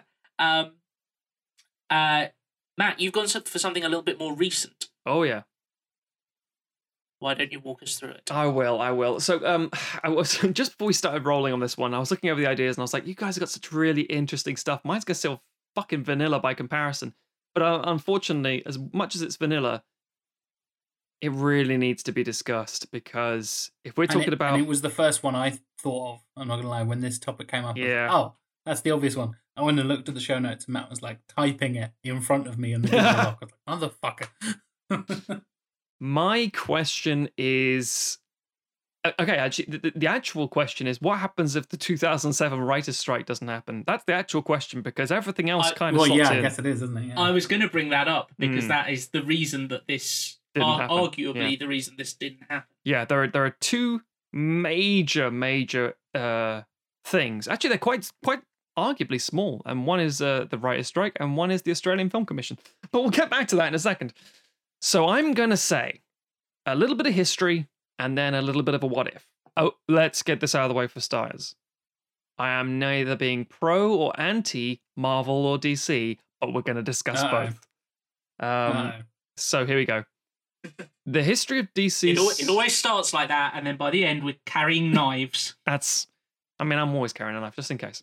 So the the history of DC cinema is fairly boring, but also it was the one that was pushing everything forward. Superman, 89 Batman, then it kind of ruined itself. And what came back in the early 2000s was X Men and Spider Man, and everyone wanted Marvel. Nobody cared about DC. Um, and there were obviously bits and pieces, and I'm, I'm glading over a lot of things here. And then the uh, Batman Begins came out. And this is the key thing Batman Begins and Superman Returns. Superman Returns didn't do well. It's fine, but it didn't do well. Batman Begins does surprisingly well, and The Dark Knight starts production. However, Warner Brothers, and uh, I've said this myself, Warner Brothers have always been appearing to play catch up with Marvel and the MCU and all that sort of stuff. And it's like, why don't you just take their successful model and do that? And for whatever reason, they can't or won't, or whatever happens. And we get to the weird period we are now where you got like really fucking great fun films like Birds of Prey and Shazam and Aquaman and really good stuff that is kind of linked and not linked to Justice League and Man of Steel. And you're like, I don't, I don't know what's going on. And we've got the announcement today about they've pushed back all the stuff. So uh, you've got the next few things being the the other Suicide Squad's film, um, and the Batman, and it, it's just such a weird one to get your head around, as well as the TV stuff going on at the same time, which is also quite successful. So, my question or my statement is: if the 2007 writer's strike never happened, Justice League Mortal is made and released in the summer of 2008. Now, of the two properties, uh, Dark Knight, yes, fantastic, big film, huge success, an amazing film. We're all it's got its issues, but I've, still, I've heard of it. yeah, we're we're all aware of it. We're all aware of it. That's all right. It's also the year that um, uh, that Iron Man comes out, and in the summer as well. But Iron Man was a risk, and it's a very good film. Dark Knight is a great sequel, but this is the entire Justice League, helmed by George Miller. And George Miller is the director of Happy Feet. no, um, I mean he is, but Known for um, his work on his seminal work on the Penguin movie, Mad Max Fury Road. and Babe. Um, no, he's he's known for Mad Max very famously and things like that. and he's What a weird fucking career. Can we just talk about George Miller for a second? Just the weirdest, most fucking. Oh, I better make something for my kids because I've just spent the last twenty years making Mad Max film. yeah, and make them good as Okay, well, well. which is nice. I guess I'm gonna make Babe and Happy Feet. Oh, and then I'll go back to Mad Max. What the fuck, George? Jesus Yep. Christ. I'm going to make a Mad Max film that gets nominated for multiple fu- Oscars. I mean, that's that's insane. that sentence doesn't make sense, but Yeah, it's makes it's all the it's, sense in the world. it's bizarre, and it, him also being, I mean, at that time in 2000, let's say 2007 of the filming sort of time, um, where he would have been like, he would have been like 62 or something like that at the time, and it's it's like, oh, we're going to put the entire, you know, this this huge, major tentpole um superhero film with this 60 year old director. It's it's not like an un, an ageist thing to say but it's a very unusual thing to even suggest. Anyway so in a history. Warner brothers as much as i said about them playing catch up with um with the mcu and marvel and such had the idea to start with the big justice league film and then spin off into a shared universe of individual movies and at that point that was kind of unheard of Iron Man was a thing. Feige been trying this for so goddamn long, and you know, the, because Iron Man was the success it was, and they filmed that extra little bit at the end for the Incredible Hulk, which you know didn't make any sense now. And then you get the extra little bits going on and on and on, and then post credit teasers and it builds and snowballs. But if you look at the trajectory of the career success of Iron Man and uh, Incredible Hulk and Iron Man Two and Thor, it's slow burn because no one else is doing much except Batman is big. And because it's Nolan, Batman is big and slow. And Superman, eh, Superman Returns didn't do great. George Miller was working on a uh, a really, really interesting slash fucking bizarre Justice League film. he was taking influence from two separate comic runs, which are so big in of their own right. One is Geoff Johns' Infinite Crisis. I am not going to try and describe Infinite Crisis but it had a lot of major impact things where characters died, came back, and lots of multiverse sort of things, and people getting powers and attacking people. It was just huge, huge world changing stuff, and a very strange one to start a universe with. But yeah, it also had Mark Waid's Tower of Babel, which is a fascinating one. That really explores the idea of what Batman is to the Justice League. And uh, a major comic running sort of thing is that Batman has these boxes, or at least he has these ideas of he needs to know how to defeat his friends because he's that kind of dick. Um, and it's like, okay, well, I've got Superman as my ally and friend, and Wonder Woman's my ally and friend, and Flash and Green Lantern and Aquaman. Yeah, great. What happens if they turn on me, or I need to put them down? It's like, what are you talking about? What happens if I need to put them down? It's like, okay, um, well, I guess we just deal with it as friends with a conversation. Fuck that shit. I've got a box of fucking red kryptonite, and it's like, wait, what? It's like, yeah, keep it in the back. And, and, and eventually Ra's al Ghul finds it, unleashes it, and, and the Justice League basically say to the Batman, "What the fuck is wrong with you?" And, he says, and he's a, you know, it highlights that he is a sinister, paranoid, really weird person. It's a great character study. Also, a really interesting starting point for your tale of this group coming together. it's I mean it's a, a really good if if your model is going to be we're going to do a film with all of them and then we're going to do spin-off films. It's a really good way of fracturing the group a little bit Mm, so that you mm. then you then don't have to answer the question of like, well, why are, why isn't Wonder Woman coming in to save you know Cyborg at this point? It's like because they're pissed off with each other. That's why. And it's it, it it would be so different to what we would expect. Unlike the the Marvel one, where you've the slow snowballing of coming together as a group and then fracturing, which is you know and, and a classic narrative. This one is an established group, lots of things going on, and then they have to heal over a long period of time. So the script initially was a very Watchmen style thing, which starts with a funeral of a uh, of a league member, if I remember correctly, um, and then it's told in flashback of what's happening and uh, all these things. And it turns out that the two big bad guys are Talia al Ghul and Maxwell Lord. Um, and the casting is so interesting and so weird. The casting Maxwell is Lord. insane. Was going to be played by Jay Baruchel, and it's like that's What? that's so cool because he's so great and so weird because it makes almost no sense. Um, and, and we should we should touch on who Maxwell Lord is Oh, for people please, who please, aren't yeah. DC readers.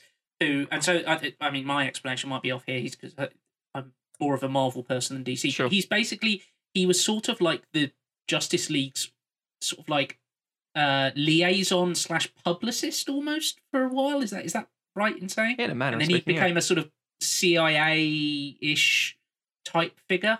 Yeah, he, Lord is a weird one because, again, it's the classic thing about comics where there's so much history behind it and it keeps evolving and changing. So you end up saying like, wait, isn't that person a bad guy? Well, they were, but now they're a good guy, and rah, rah, rah, that kind of stuff. Um, but yes, initially, um, he's he's like a he was always like a you know a businessman sort of character and very influential in the formation of.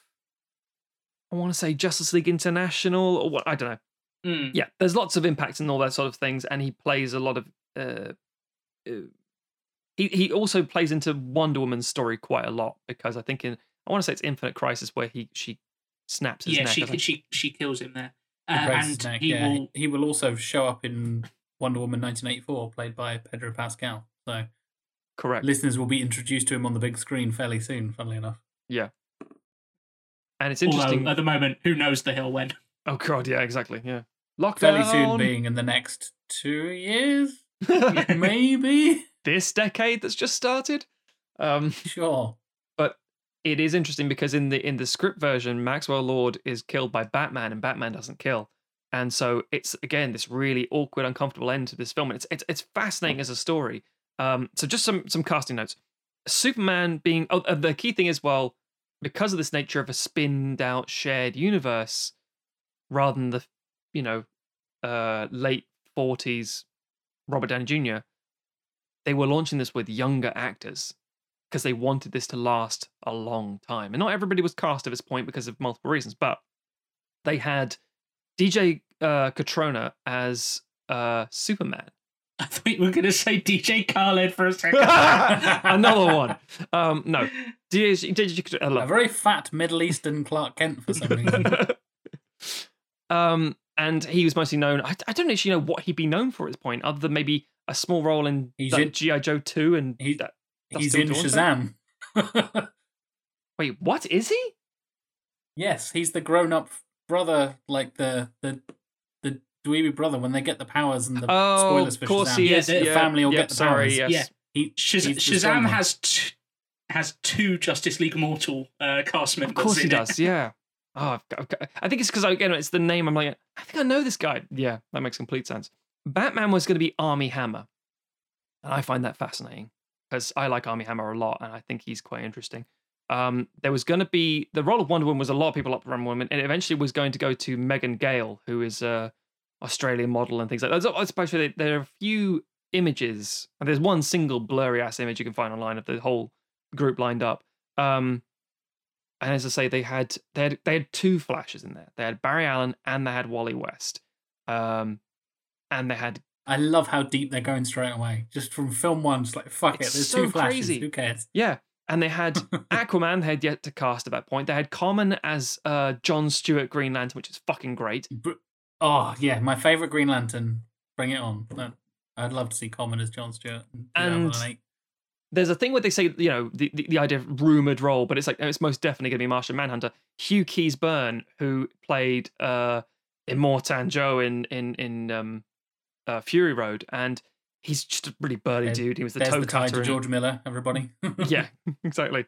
And he played Toe Cutter in in the um in the original Mad Max and stuff. He's, he's a great actor and things like that. But the key point here is that the, the casting is so interesting because ultimately it made sense. It was young actors who could do a good job and so on and so forth. It was a really interesting mix of like there was there were some basic unknowns in there. Yes. Um, like um, uh, Megan Gale like hasn't really been like she shows up in Fury Road, um, playing I forget the name of the character, but she's like the the the person who um meets with Furiosa Yes, when they're yeah. out looking for the green place. That's right.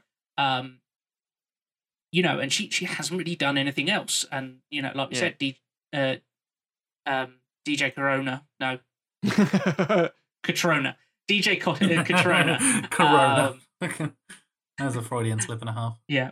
Uh, DJ Cotrona, he like hasn't done a huge amount of other things. And then Mhm. you've got um, Adam Brody as Barry Allen, um, yeah. who, you know, had been in the OC and had done some small film stuff. But, you know, like, I wasn't- definitely wasn't read particularly- that as Adrien Brody the first time I saw it written down. I was like, oh, that's interesting choice. Can't see And that. it's- Oh, oh, that guy. Right, that makes a lot more sense. Yeah. And it does it makes so much like you know i know the reason that uh they didn't pick john stewart for the green lantern film cough racism cough. Yeah. Yeah. um but you know given the the the justice league unlimited cartoon that had been out you know Oh, in the, the kind of oh, the the 2000s which is Mhm. the best uh it, personally i think it's better than the dc comics i think it's my I- favorite dc I- universe I think I agree Um, I agree. I agree and- wholeheartedly. And one of the reasons that the Green Lantern film wasn't a success is because there were a bunch of people who were like, "Who is this person being Green Lantern? Green Lantern's black." Um, That's what I said when I first got into Green Lantern in the early 2000s. Um, I was like, I don't get it. He's black. It's like, oh, it's no. There's multiples and they have different rings. Like, oh, this guy's a twat.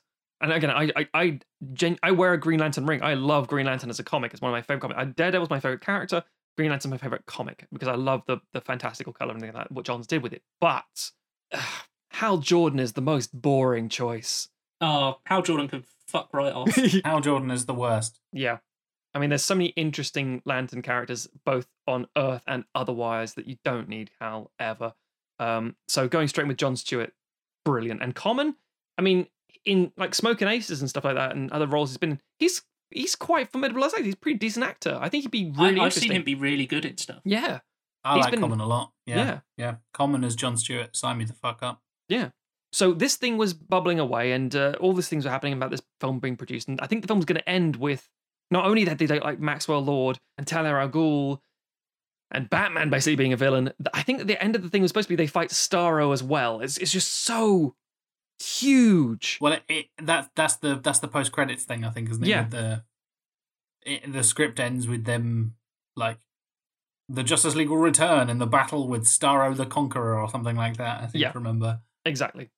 And so there's so many things they could have lined up for it. And again, we say that the the one of the reasons that like people dropped off and there were delays was partly because a the 2007 writers strike happened.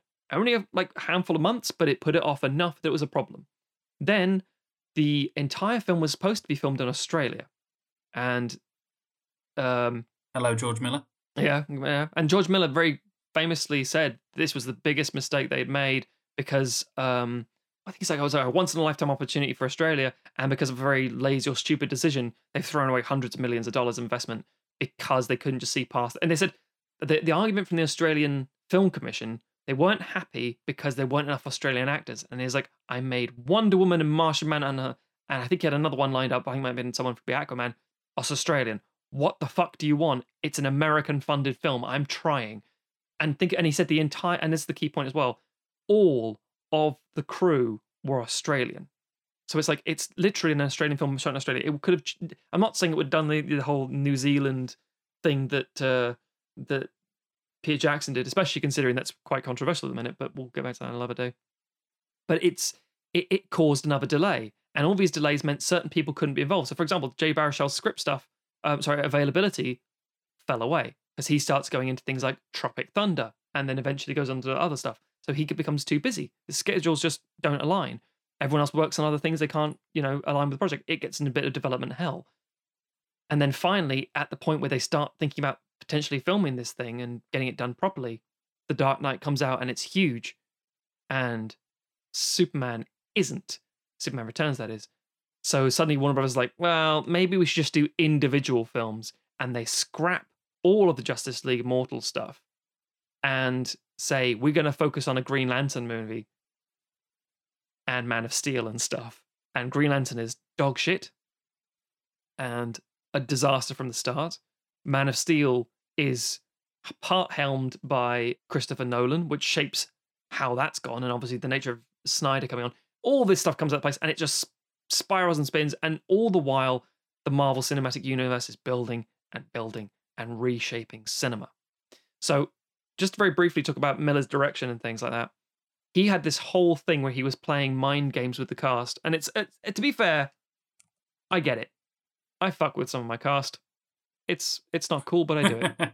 um, Ryan Livermore. Uh, Ryan's great. Ryan's in a lot of stuff that we've done. He's in some of the short films I've done. He's done. He's in uh, um, uh, the web series we're doing and things like that. And I put him through hell on one of the short films I did called Mireno, uh, which is a conquistador film. He was very very unhappy. Um, him and Eli Silverman um, from the Cheap Show.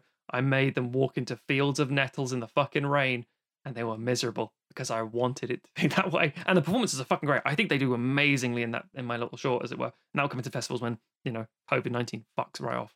But the point is, Miller had a sort of similar mindset. He was like, right, you need to now do things. So he talked about what the core of the character was because they'd be those characters for so long.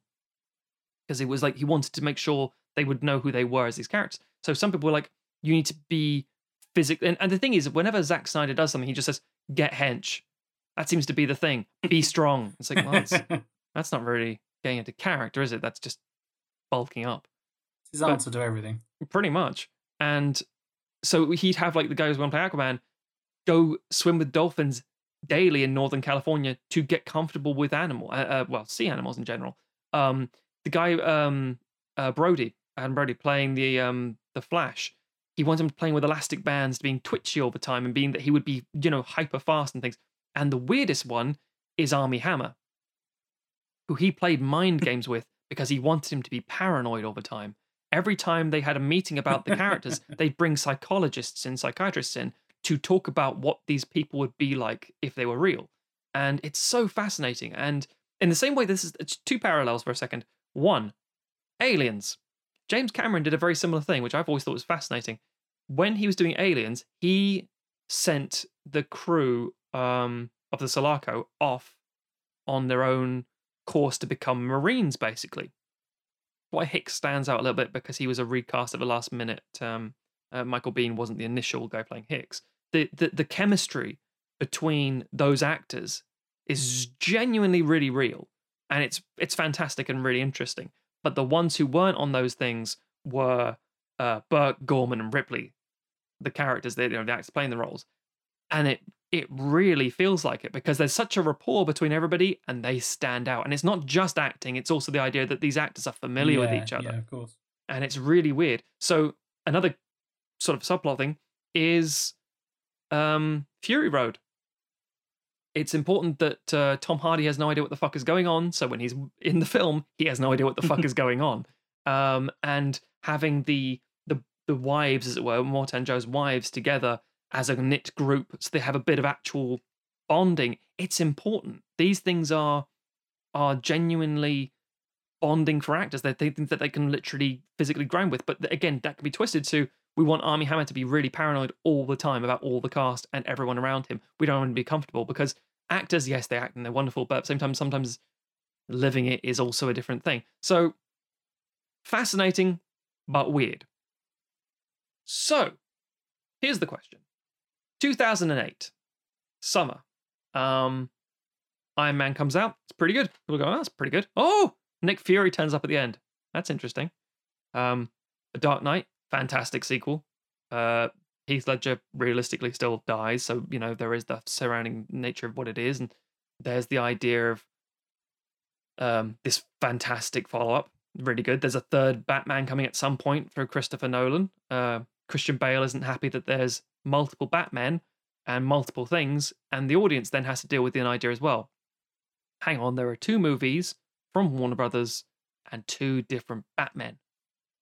And I genuinely think, considering how off the wall fucking crazy Justice League Mortal would have been, and how grounded and different Dark Knight would have been, they would have acted as really interesting parallels as a sort of uh, juxtaposing between each other. And I think they wouldn't have clashed at all, really. They would have worked in harmony. And then you end up with the idea of, hang on, you either have a universe to spin off, off, off, off, and off. Nolan still makes his other film, but ultimately, what where do you go from this Justice League film? And I have a little map. I, I would say there's a question hanging over if you if Justice League Mortal hits and is popular. I would say there's a question over whether you get a third Nolan film Oh, we're saved from the Because- Dark Knight Rises. Another, because I another think- I think sequel you're right. episode we don't need to do. he didn't Fantastic. he didn't want to make it. No, He didn't want to make it without uh a without Heath Ledger and Yeah. b he was just kind of done with Batman. Yeah. And if you've got an alternate Batman out there, you know, it, it, it also means we don't get Inception because that's that's basically how Warner Brothers got him to do Mm. Dark Knight Rises was go, we will write a blank check and you can make that weird mind dream film yes, uh, that you've been wanting to make for 20 years. yeah, Um, you know, and that way they don't have to write out this check for a film that they don't know is going to be a success. You know, obviously it was. Um, but I think if you if you have Mortal hit, then they probably go like, yeah, fair enough. If you don't want to make it, we've got another Batman. precisely. I think I think you're entirely correct there, Tim. I think also we have to remember that at this point, Warner Brothers is one of the biggest studios. We talked about like um when we did our rundown for the year. If you you all heard that, our, our, our rundown not only of the year but the decade. Sorry, and we were saying what were the biggest hits of the year, what we, we think were the best films, and so on and so forth. And after a while, it very quickly becomes Disney, Disney, Disney, Disney, Disney, and they become the powerhouse.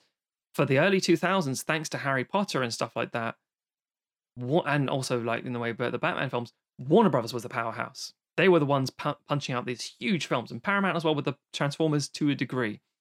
Now, if Harry Potter continues and closes out, but rather than this floundering, literally pass the baton immediately to the DCU, we'll call it DCU because it's easier, um, then effectively Warner Brothers gains more speed, momentum, and power, for lack of a better word, for better or worse. So, 2008, Justice League Mortal comes out, and Dark Knight both released. They do fine. Uh, Dark Knight Rises, let's say for argument's sake, doesn't exist because Thank God. no one doesn't want to make it and they don't care. And we're all fine with that.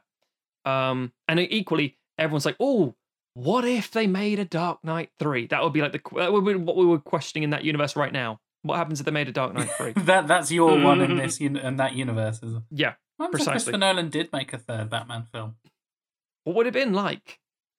What if Christopher Nolan didn't make that weird Cats movie? Oh God. so you need a couple of years off to figure out what the fuck you were doing. Because I don't think they'd have had enough time to have something ready in the can. I think 2010 would have been where it really kicked off. So 2010, to avoid confusion with the Nolan Batman and to avoid the fact that you don't want to pair up with the Superman Returns nonsense, I don't think they'd have any direct Batman or Superman movies. I think what you get in 2010 as a follow up to Justice League, almost like the inverted version of Batman v Superman, is World's Finest. Um, which again, for comic people don't know, It's probably Is- what Batman v Superman should have been. Most definitely. Most definitely should have been. World's Finest has been a couple of things, but it's most always like a bat person and a soup person do adventures adventures together. That's that's pretty much what it's always been. Whether it's Huntress and Power Girl or you know a Robin and a Superboy, it's it's it's a it's one of those th- th- those two going off and doing stuff. The boys of the Trinity, basically. Um, and I think a World's Finest film then puts the healing together. You start seeing that you know the the affable nature of of Clark Kent and the the still paranoid, incredibly skittish Batman having to work together on something. That could be an interesting film. Fine. Next year, Wonder Woman solo film. So 2011, we've already got the first big female superhero film much earlier. Um, and it's a you know I'm I'm assuming all of these have the success and speed of the MCU because the MCU was a success. It's a very strange thing to sort of posit, but it's like you're like, oh well, no, you can't just transpose one for the other. It's like, yeah, you, you kind of can, because as far as the general public are concerned, they don't give a shit. They don't have the Marvel, DC, Valiant, IDW, Dark Horse fucking loyalty that other comic fans do. They just go, oh, it's a big film. And they just go with it. I think the thing here is is that it's the reason that the MCU became a success is because it very quickly established itself as incredibly consistent. Mm. Um, and the thing that has hampered DC is that it has been inconsistent. And you know, even even when there are films, you know, like there are people who fucking love Man of Steel, like, Yeah. but I don't. I think you know, Oh, unless, idiots, unless you mean? Yes. unless you know, and and obviously you know everyone's entitled to their own opinion, but Except for that. I movie. think, I think, hopefully, people, even people who love it, can look at it and go, "Well, yeah, clearly that film wasn't for everyone," you know. Mm. Um, and the thing is, is that Marvel, as much as it has risked stuff, you know, with you know Guardians of the Galaxy, you can hold up as one, and you know, yes. uh, it, uh, Iron Man in the first place, you know, was a substantial risk.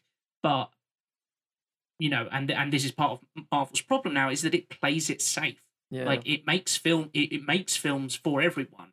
You know, and now that has unfortunately meant that you know it's starting to feel in some ways a bit stale, Hmm. um, and it needs some more risk taken.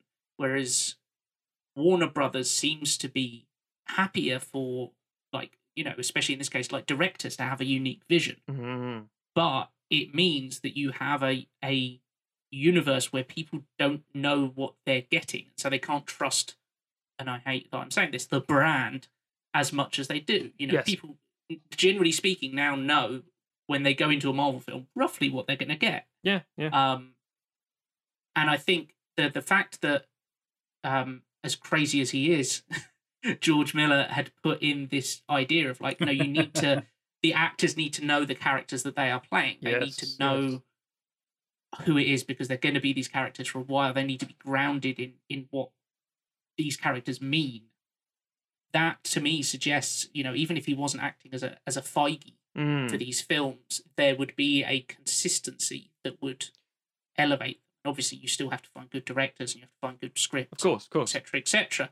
But I don't think it's unreasonable to assume that, that that they would take off in the same way that Marvel did, as long as you Mm. have that kind of uh, that strong film to establish a tone that other people can then work in. as well as being the yeah, you don't always have to be the best sometimes you just have to be first um and because you are Yeah. the first one doing this you are the first shared cinematic universe where films are crossing over and having in you know repercussions in the each film and characters cameoing in other pieces. It's like holy shit this is great. And also they've all been established in the first movie. Cool.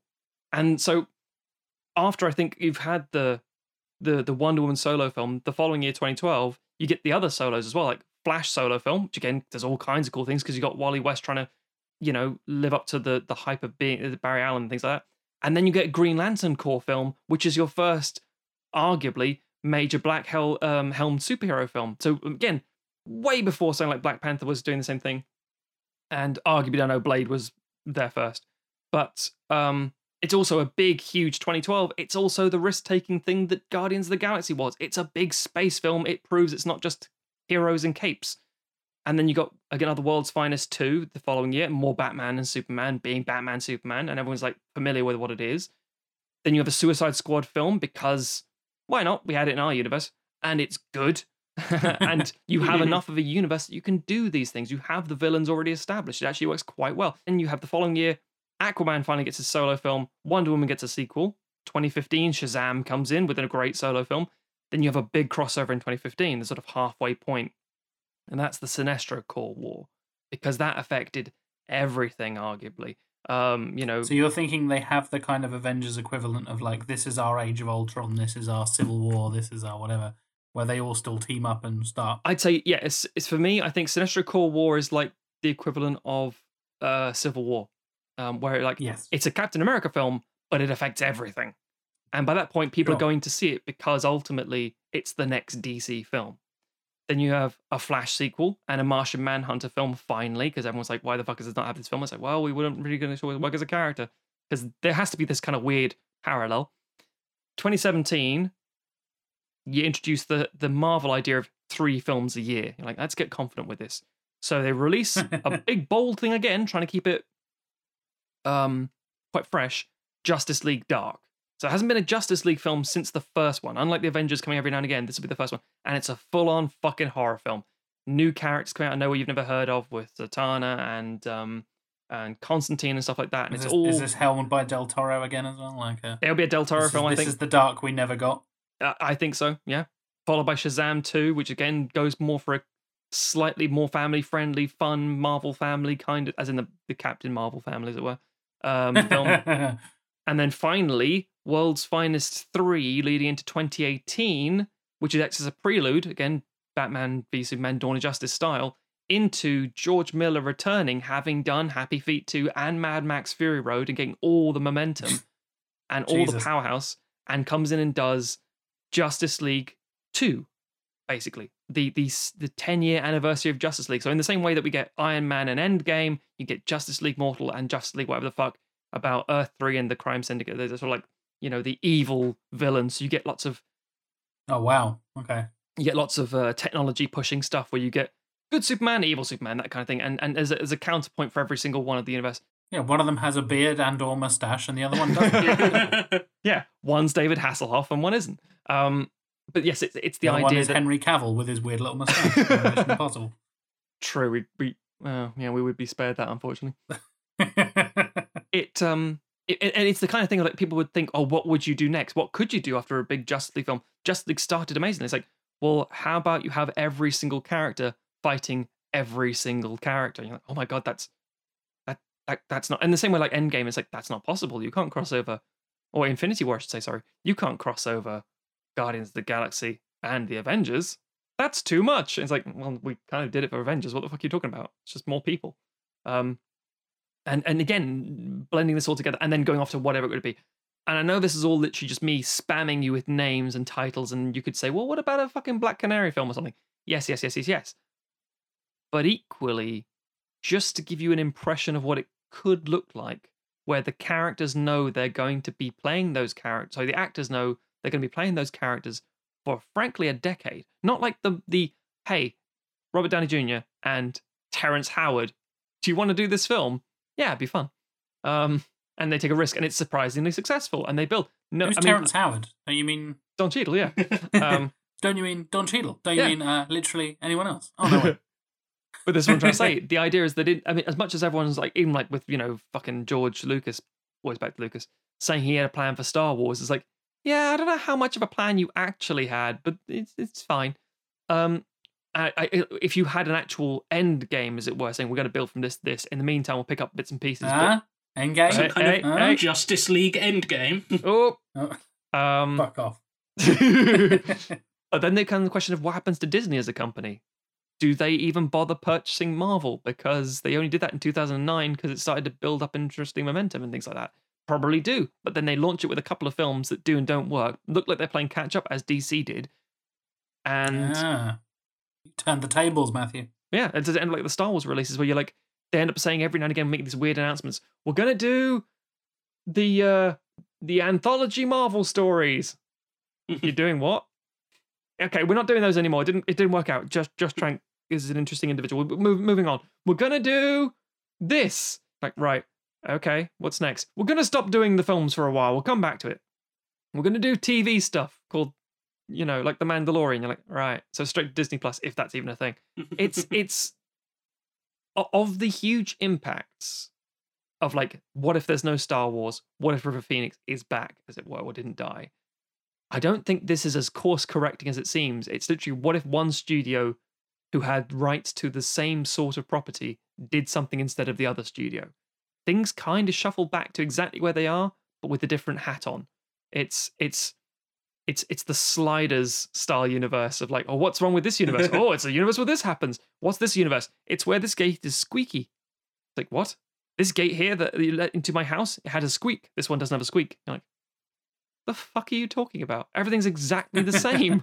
um, it's it is it is a bit it, of the three that we've discussed tonight. Um, I think ultimately it is th- arguably the most generic, but also the most contemporary, current, and let's face it, one of the ones that fans would want to talk about what they would like to have seen. And we've got like a, a Patreon stretch goal. Uh, for when we get to a certain point, we're going to cover the MCU and discuss what we'd like to do in huge multi-part thing. but it's interesting to see what another company would have done with it. What happens if Valiant took over and you know they do a Bloodshot film and it's actually fucking amazing? Vin Diesel. um, and then you got X-O Manowar sort of stuff and all the different bits pieces. Is that the big shared universe? That's anyone could have done it in theory, you know. So yeah, I think it's um, it's an interesting conversational point, but equally, I don't think it changes the landscape too much. It doesn't change the the the look of it all. It just knocks Nolan a bit. I, I don't necessarily agree. I think because MCU has such been sorry has been such a big part of the last decade or more of Sure.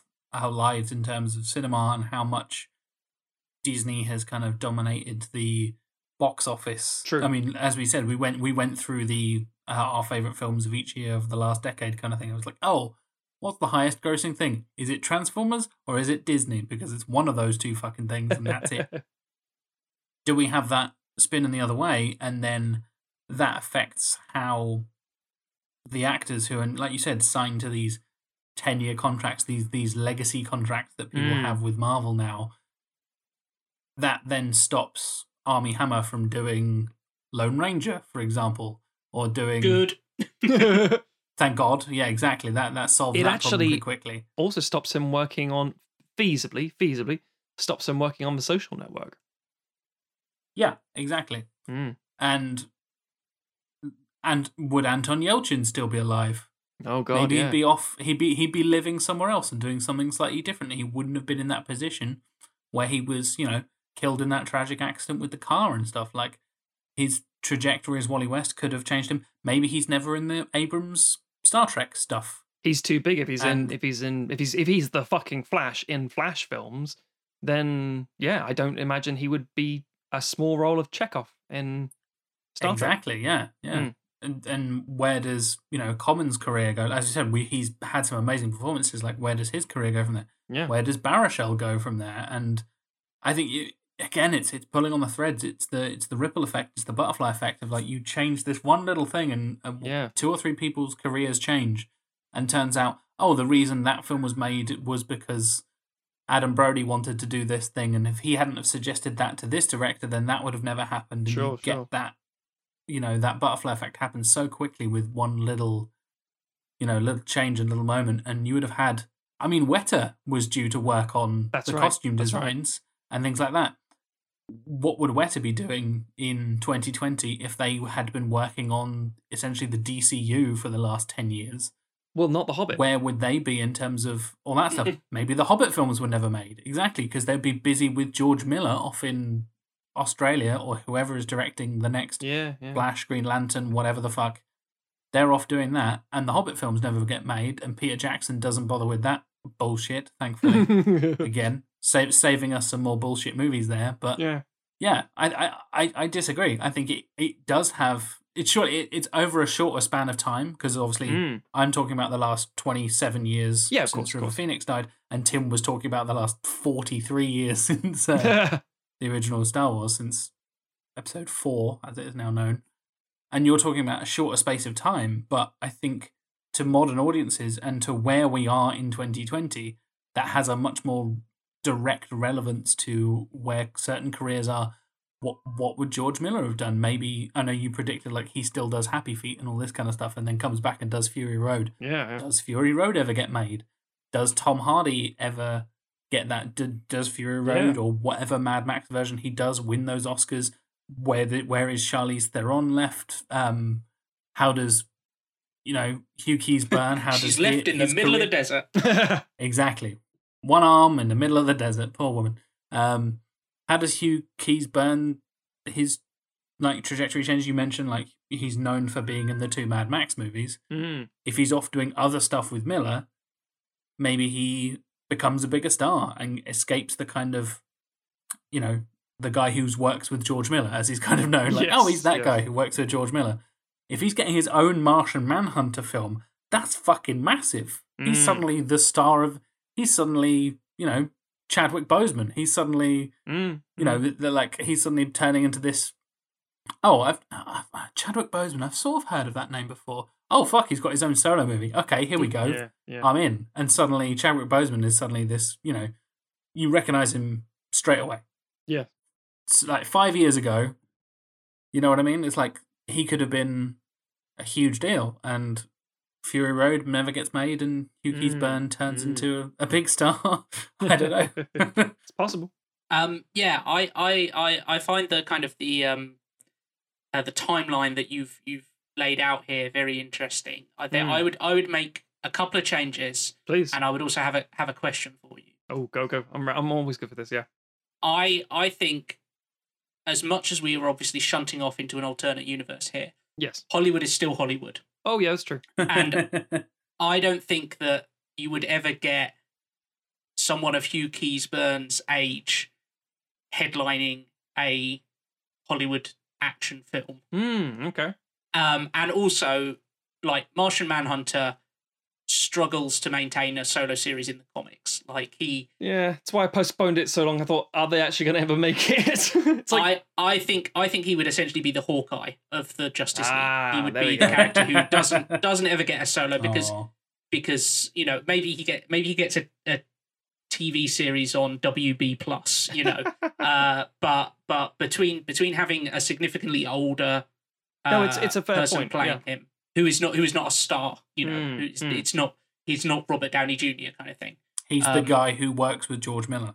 Exactly. I mean, even even even Paul Bettany, who is in good shape and a good actor, who's been with Marvel since day one with fucking Jarvis when he became the Yeah. Vision, it's still like, should we TV maybe? Yeah. Yeah, yeah. There's no Vision film coming. Yeah. Well, let's be honest. uh, I I wouldn't call it world's finest. I'd call it the brave and the bold. Oh, okay, okay. Because the cartoon ooh. uh, influence. Yeah. Yeah. Okay. Um, and my question is: so Yes. you mentioned having uh, the, uh, and this was a fact I didn't know about Justice League Mortal. Yeah. Uh, that they were going to set up Starro at the end. Hmm. So where where would he or it? I must admit, I I might have excised that from the um uh, from the actual my version just because. Now, see, I I think, and and I not having known this, I've just I did a very quick kind of not calculation, but kind of story extrapolation in my head because, um, I I agree with the um. When you talk about Batman being the person who you know prepares to take out all the other people on the team, and they're like, "You fucking dickhead," um, um, but I I am a fan of the interpretation and the versions of those stories where they go, no, I like like Superman trusts uh Bruce Wayne with a kryptonite ring because he's the person who knows yes, yes. if it, if everything goes wrong, he is the person to take him out. And um, that story, that the Tower of Babel, kind of um, comes just after a few stories in the Justice League kind of run at the time, Mhm. where people had been brainwashed or had been, you know, had their powers stolen and stuff like that. Yes. And so it's it's essentially Batman reacting in the way that Batman will, of going, okay, this is clearly a problem. I need to find a solution to it. And obviously, he doesn't do it in a particularly uh, emotionally Psychologically healthy way? way. yeah, yeah. yeah. Um, but but th- there's an argument that the the need is there, and so that makes Starro the perfect villain to reunite the Justice League because you go because Starro Mm. for for for listeners who don't know, he's a big space starfish that takes over people's brains. He's essentially invasion of, course. body snatchers. Yeah. What else is he going to Um, He's also like, isn't that their first villain when they like were united and like, yes, Yeah. yeah. He was the first Justice League villain from back in the fifties. I want to Yeah, say. yeah. Um, it's it's a hard sell visually because again, space starfish, but yeah, but you you? George you, Miller could make it work. yeah, exactly. Yeah. Um, but you then have a character whose entire deal is taking over people's brains and making them be a threat to the people they love. Yeah. And so it's a perfect way to then set up Batman being forgiven because you go, ah, okay, yeah, we, we see why you did this because uh, uh, you know that thing you made to beat Superman? Can we have that now? Because Yeah. he's got a space uh, jellyfish stuck to him Yeah. and uh, he's destroying Central City. which is brilliant. That that works for me because I think it, it it's almost like it, it it's the, the the um again what we've mentioned in the past about George Lucas liking rhyming in film where you got like things come back as themes and like no this this is good. This feels like a uh, not closure as such, but definitely a natural progression and a familiarity and harking back. So yeah, I like that. That works for me. Um, but yeah, no, I I, I think um, uh, everything that you've laid out is very logical and smart. You know, it, Mm. it obviously depends on things like directors and stuff, but It, it's like anything. It's me trying to say what would a studio do, and it's the classic. Well, we'll give the Batman and Superman film because it's Batman and Superman, and then very slowly, begrudgingly, lady film. Yeah, let's do the lady film. That's why it's not a Green Lantern film. It's a Green Lantern Corps film because even then they'd be like, should we pair the black guy up with an angry white guy and Guy Gardner or something? Yeah, let's do that. And people might say, why? How can you do Sinestro Corps without Hal Jordan? The answer is they'd fucking figure it out. I um yeah, and I think it, it, it speaks to that thing of that we spoke about in the Star Wars um Yeah, yeah. sort of uh, thing of there being a certain kind of even if you take something out, there is a void that that that culture and the public want filled. Yeah. and you know we were talking you know uh, about 2008 being this huge momentous year for superheroes. where you get the Dark Knight and you get Iron Man. Superhero films had been ebbing and flowing at that point for mm, basically 10 years. You know, since Mm. Blade Mm. um, Yeah, and you've yeah. you know uh, eight years since X Men, um, and so there was a growing acceptance of superhero films and this kind of, but also a sense of like, oh, is that all they are? You know, is fucking Elektra and Catwoman the best we're gonna get? Yeah. um, and you have these two films that come along that launch that are incredibly influential and so if you if we have a third one in there that then tips the scales far towards dc Mm, mm. in terms of how successful and how well it works it is gonna it's gonna reshape but there's there's still that desire that people want for that oh okay like this is something more something interesting um a different way of looking Mm. at films and um And I, I, it just staying with branding for a second. It took a while for people to go, I like Thor. I don't really know anything about Thor.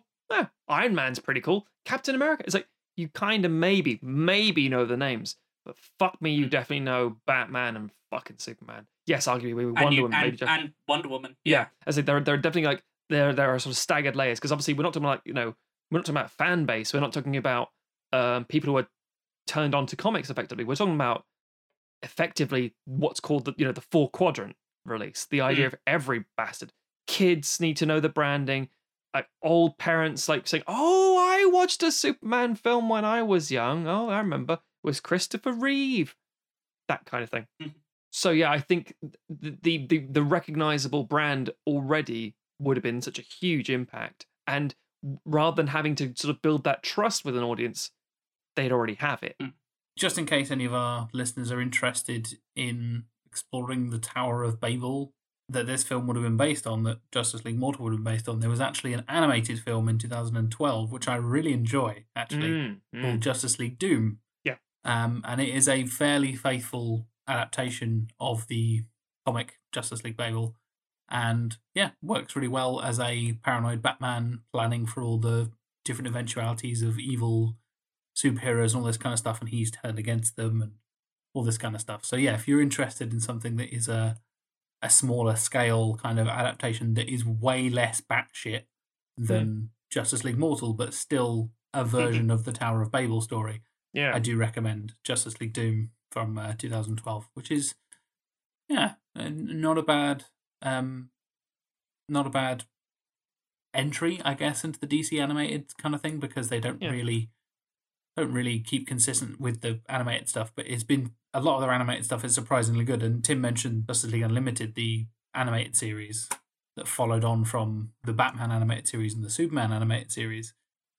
That's utterly fantastic as well. So yeah, if you need some Justice League in your life, isn't the bullshit we got on the big screen. I definitely recommend checking out some of the animated stuff that is really rather good. Mm. It's fascinating because uh, it's only because The Dark Knight was such a huge success and the writer's strike delayed uh, Justice League Mortal that it didn't happen. Just fucking crazy. Because we're talking like just such a two or three small things. Change the course of history. Yeah. Yep. Those are some of our theories, ideas, and suggestions for alternate film histories. If you, dear listeners, have any other ideas and suggestions, I'm sure there's loads of shit we've not even considered, and we'll all go, oh, yeah, bloody hell, Hmm. wouldn't have thought about that one. Can you can you imagine if that happened? Oh my god. Yeah. Um, I think there's going to be a lot of discussion going on. There's often a lot of discussion just because of this show and the way we kind of uh, create conversation and stuff like that, which is one of my favorite things that we do is we get those kind Yeah. of, you know, chatting with the listeners on Twitter and especially on our Discord server. If you guys haven't already joined our Discord server, all all the best chat goes on there. And as soon as the new episode comes out, everybody jumps on like, oh yeah, I really like this, or I didn't like that, or oh, how Mm, come you guys mm. did this instead of that, and all this kind of stuff. I think maybe this episode more than any of the other ones we've done in this kind of inter-season group is going to be the one that's going to incite a lot of conversation Oh, with our, our listeners and the three of us in that community as well. So yeah, I definitely recommend. If you want to hit us up on Twitter, we are of course at Sequelizers. Uh, the Discord link is in uh, the pinned tweet on our Twitter, so you can go there and join that and come and hang out with us in our various different channels about films and video games and comics and anime and all kinds of other stuff. It's a very cool community. All of our listeners are very friendly, very chatty, and the three of us hang out in there as well and discuss all our various uh, topics of choice. we Mhm. even have a dedicated Good Crow Bad Crow channel Yeah, we do. that is uh, that is picking up again and is uh, up and running for a continued game of Good Crow Bad Crow that transcends all sense and rationale. Um, just going to throw this this out point. here. Common, good crow, Jay Baruchel, bad crow. Oh, here we go, here we go. So uh, yeah, post that in the Discord, Matt. Oh wait, you can't. You've been Shut the out. fuck up, you. You're the, you're the first person eliminated. Uh, I wasn't paying attention and I fucked up so badly. God damn it. There you go. There you go. Um, but yeah, come and join us on Discord, follow us on Twitter, Instagram, all that good stuff. And if you would like to follow me directly, I am JLW Chambers. If you'd like to follow Matt, he is Stogs, S T O G H Z. And if you want to follow Tim, he is trivia underscore lad. And yeah, I'm sure we'll be talking about all these weird and wonderful alternate histories and alternate timelines.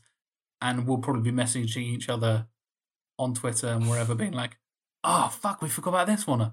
Oh my God, what happens if that happened? And all this kind of stuff. So yeah, I'm looking forward to that discussion for sure. Mhm. And on that note, thank you very much for listening, everybody. And we will see you next week. Same bat time, same bat channel. Same Armie Hammer channels.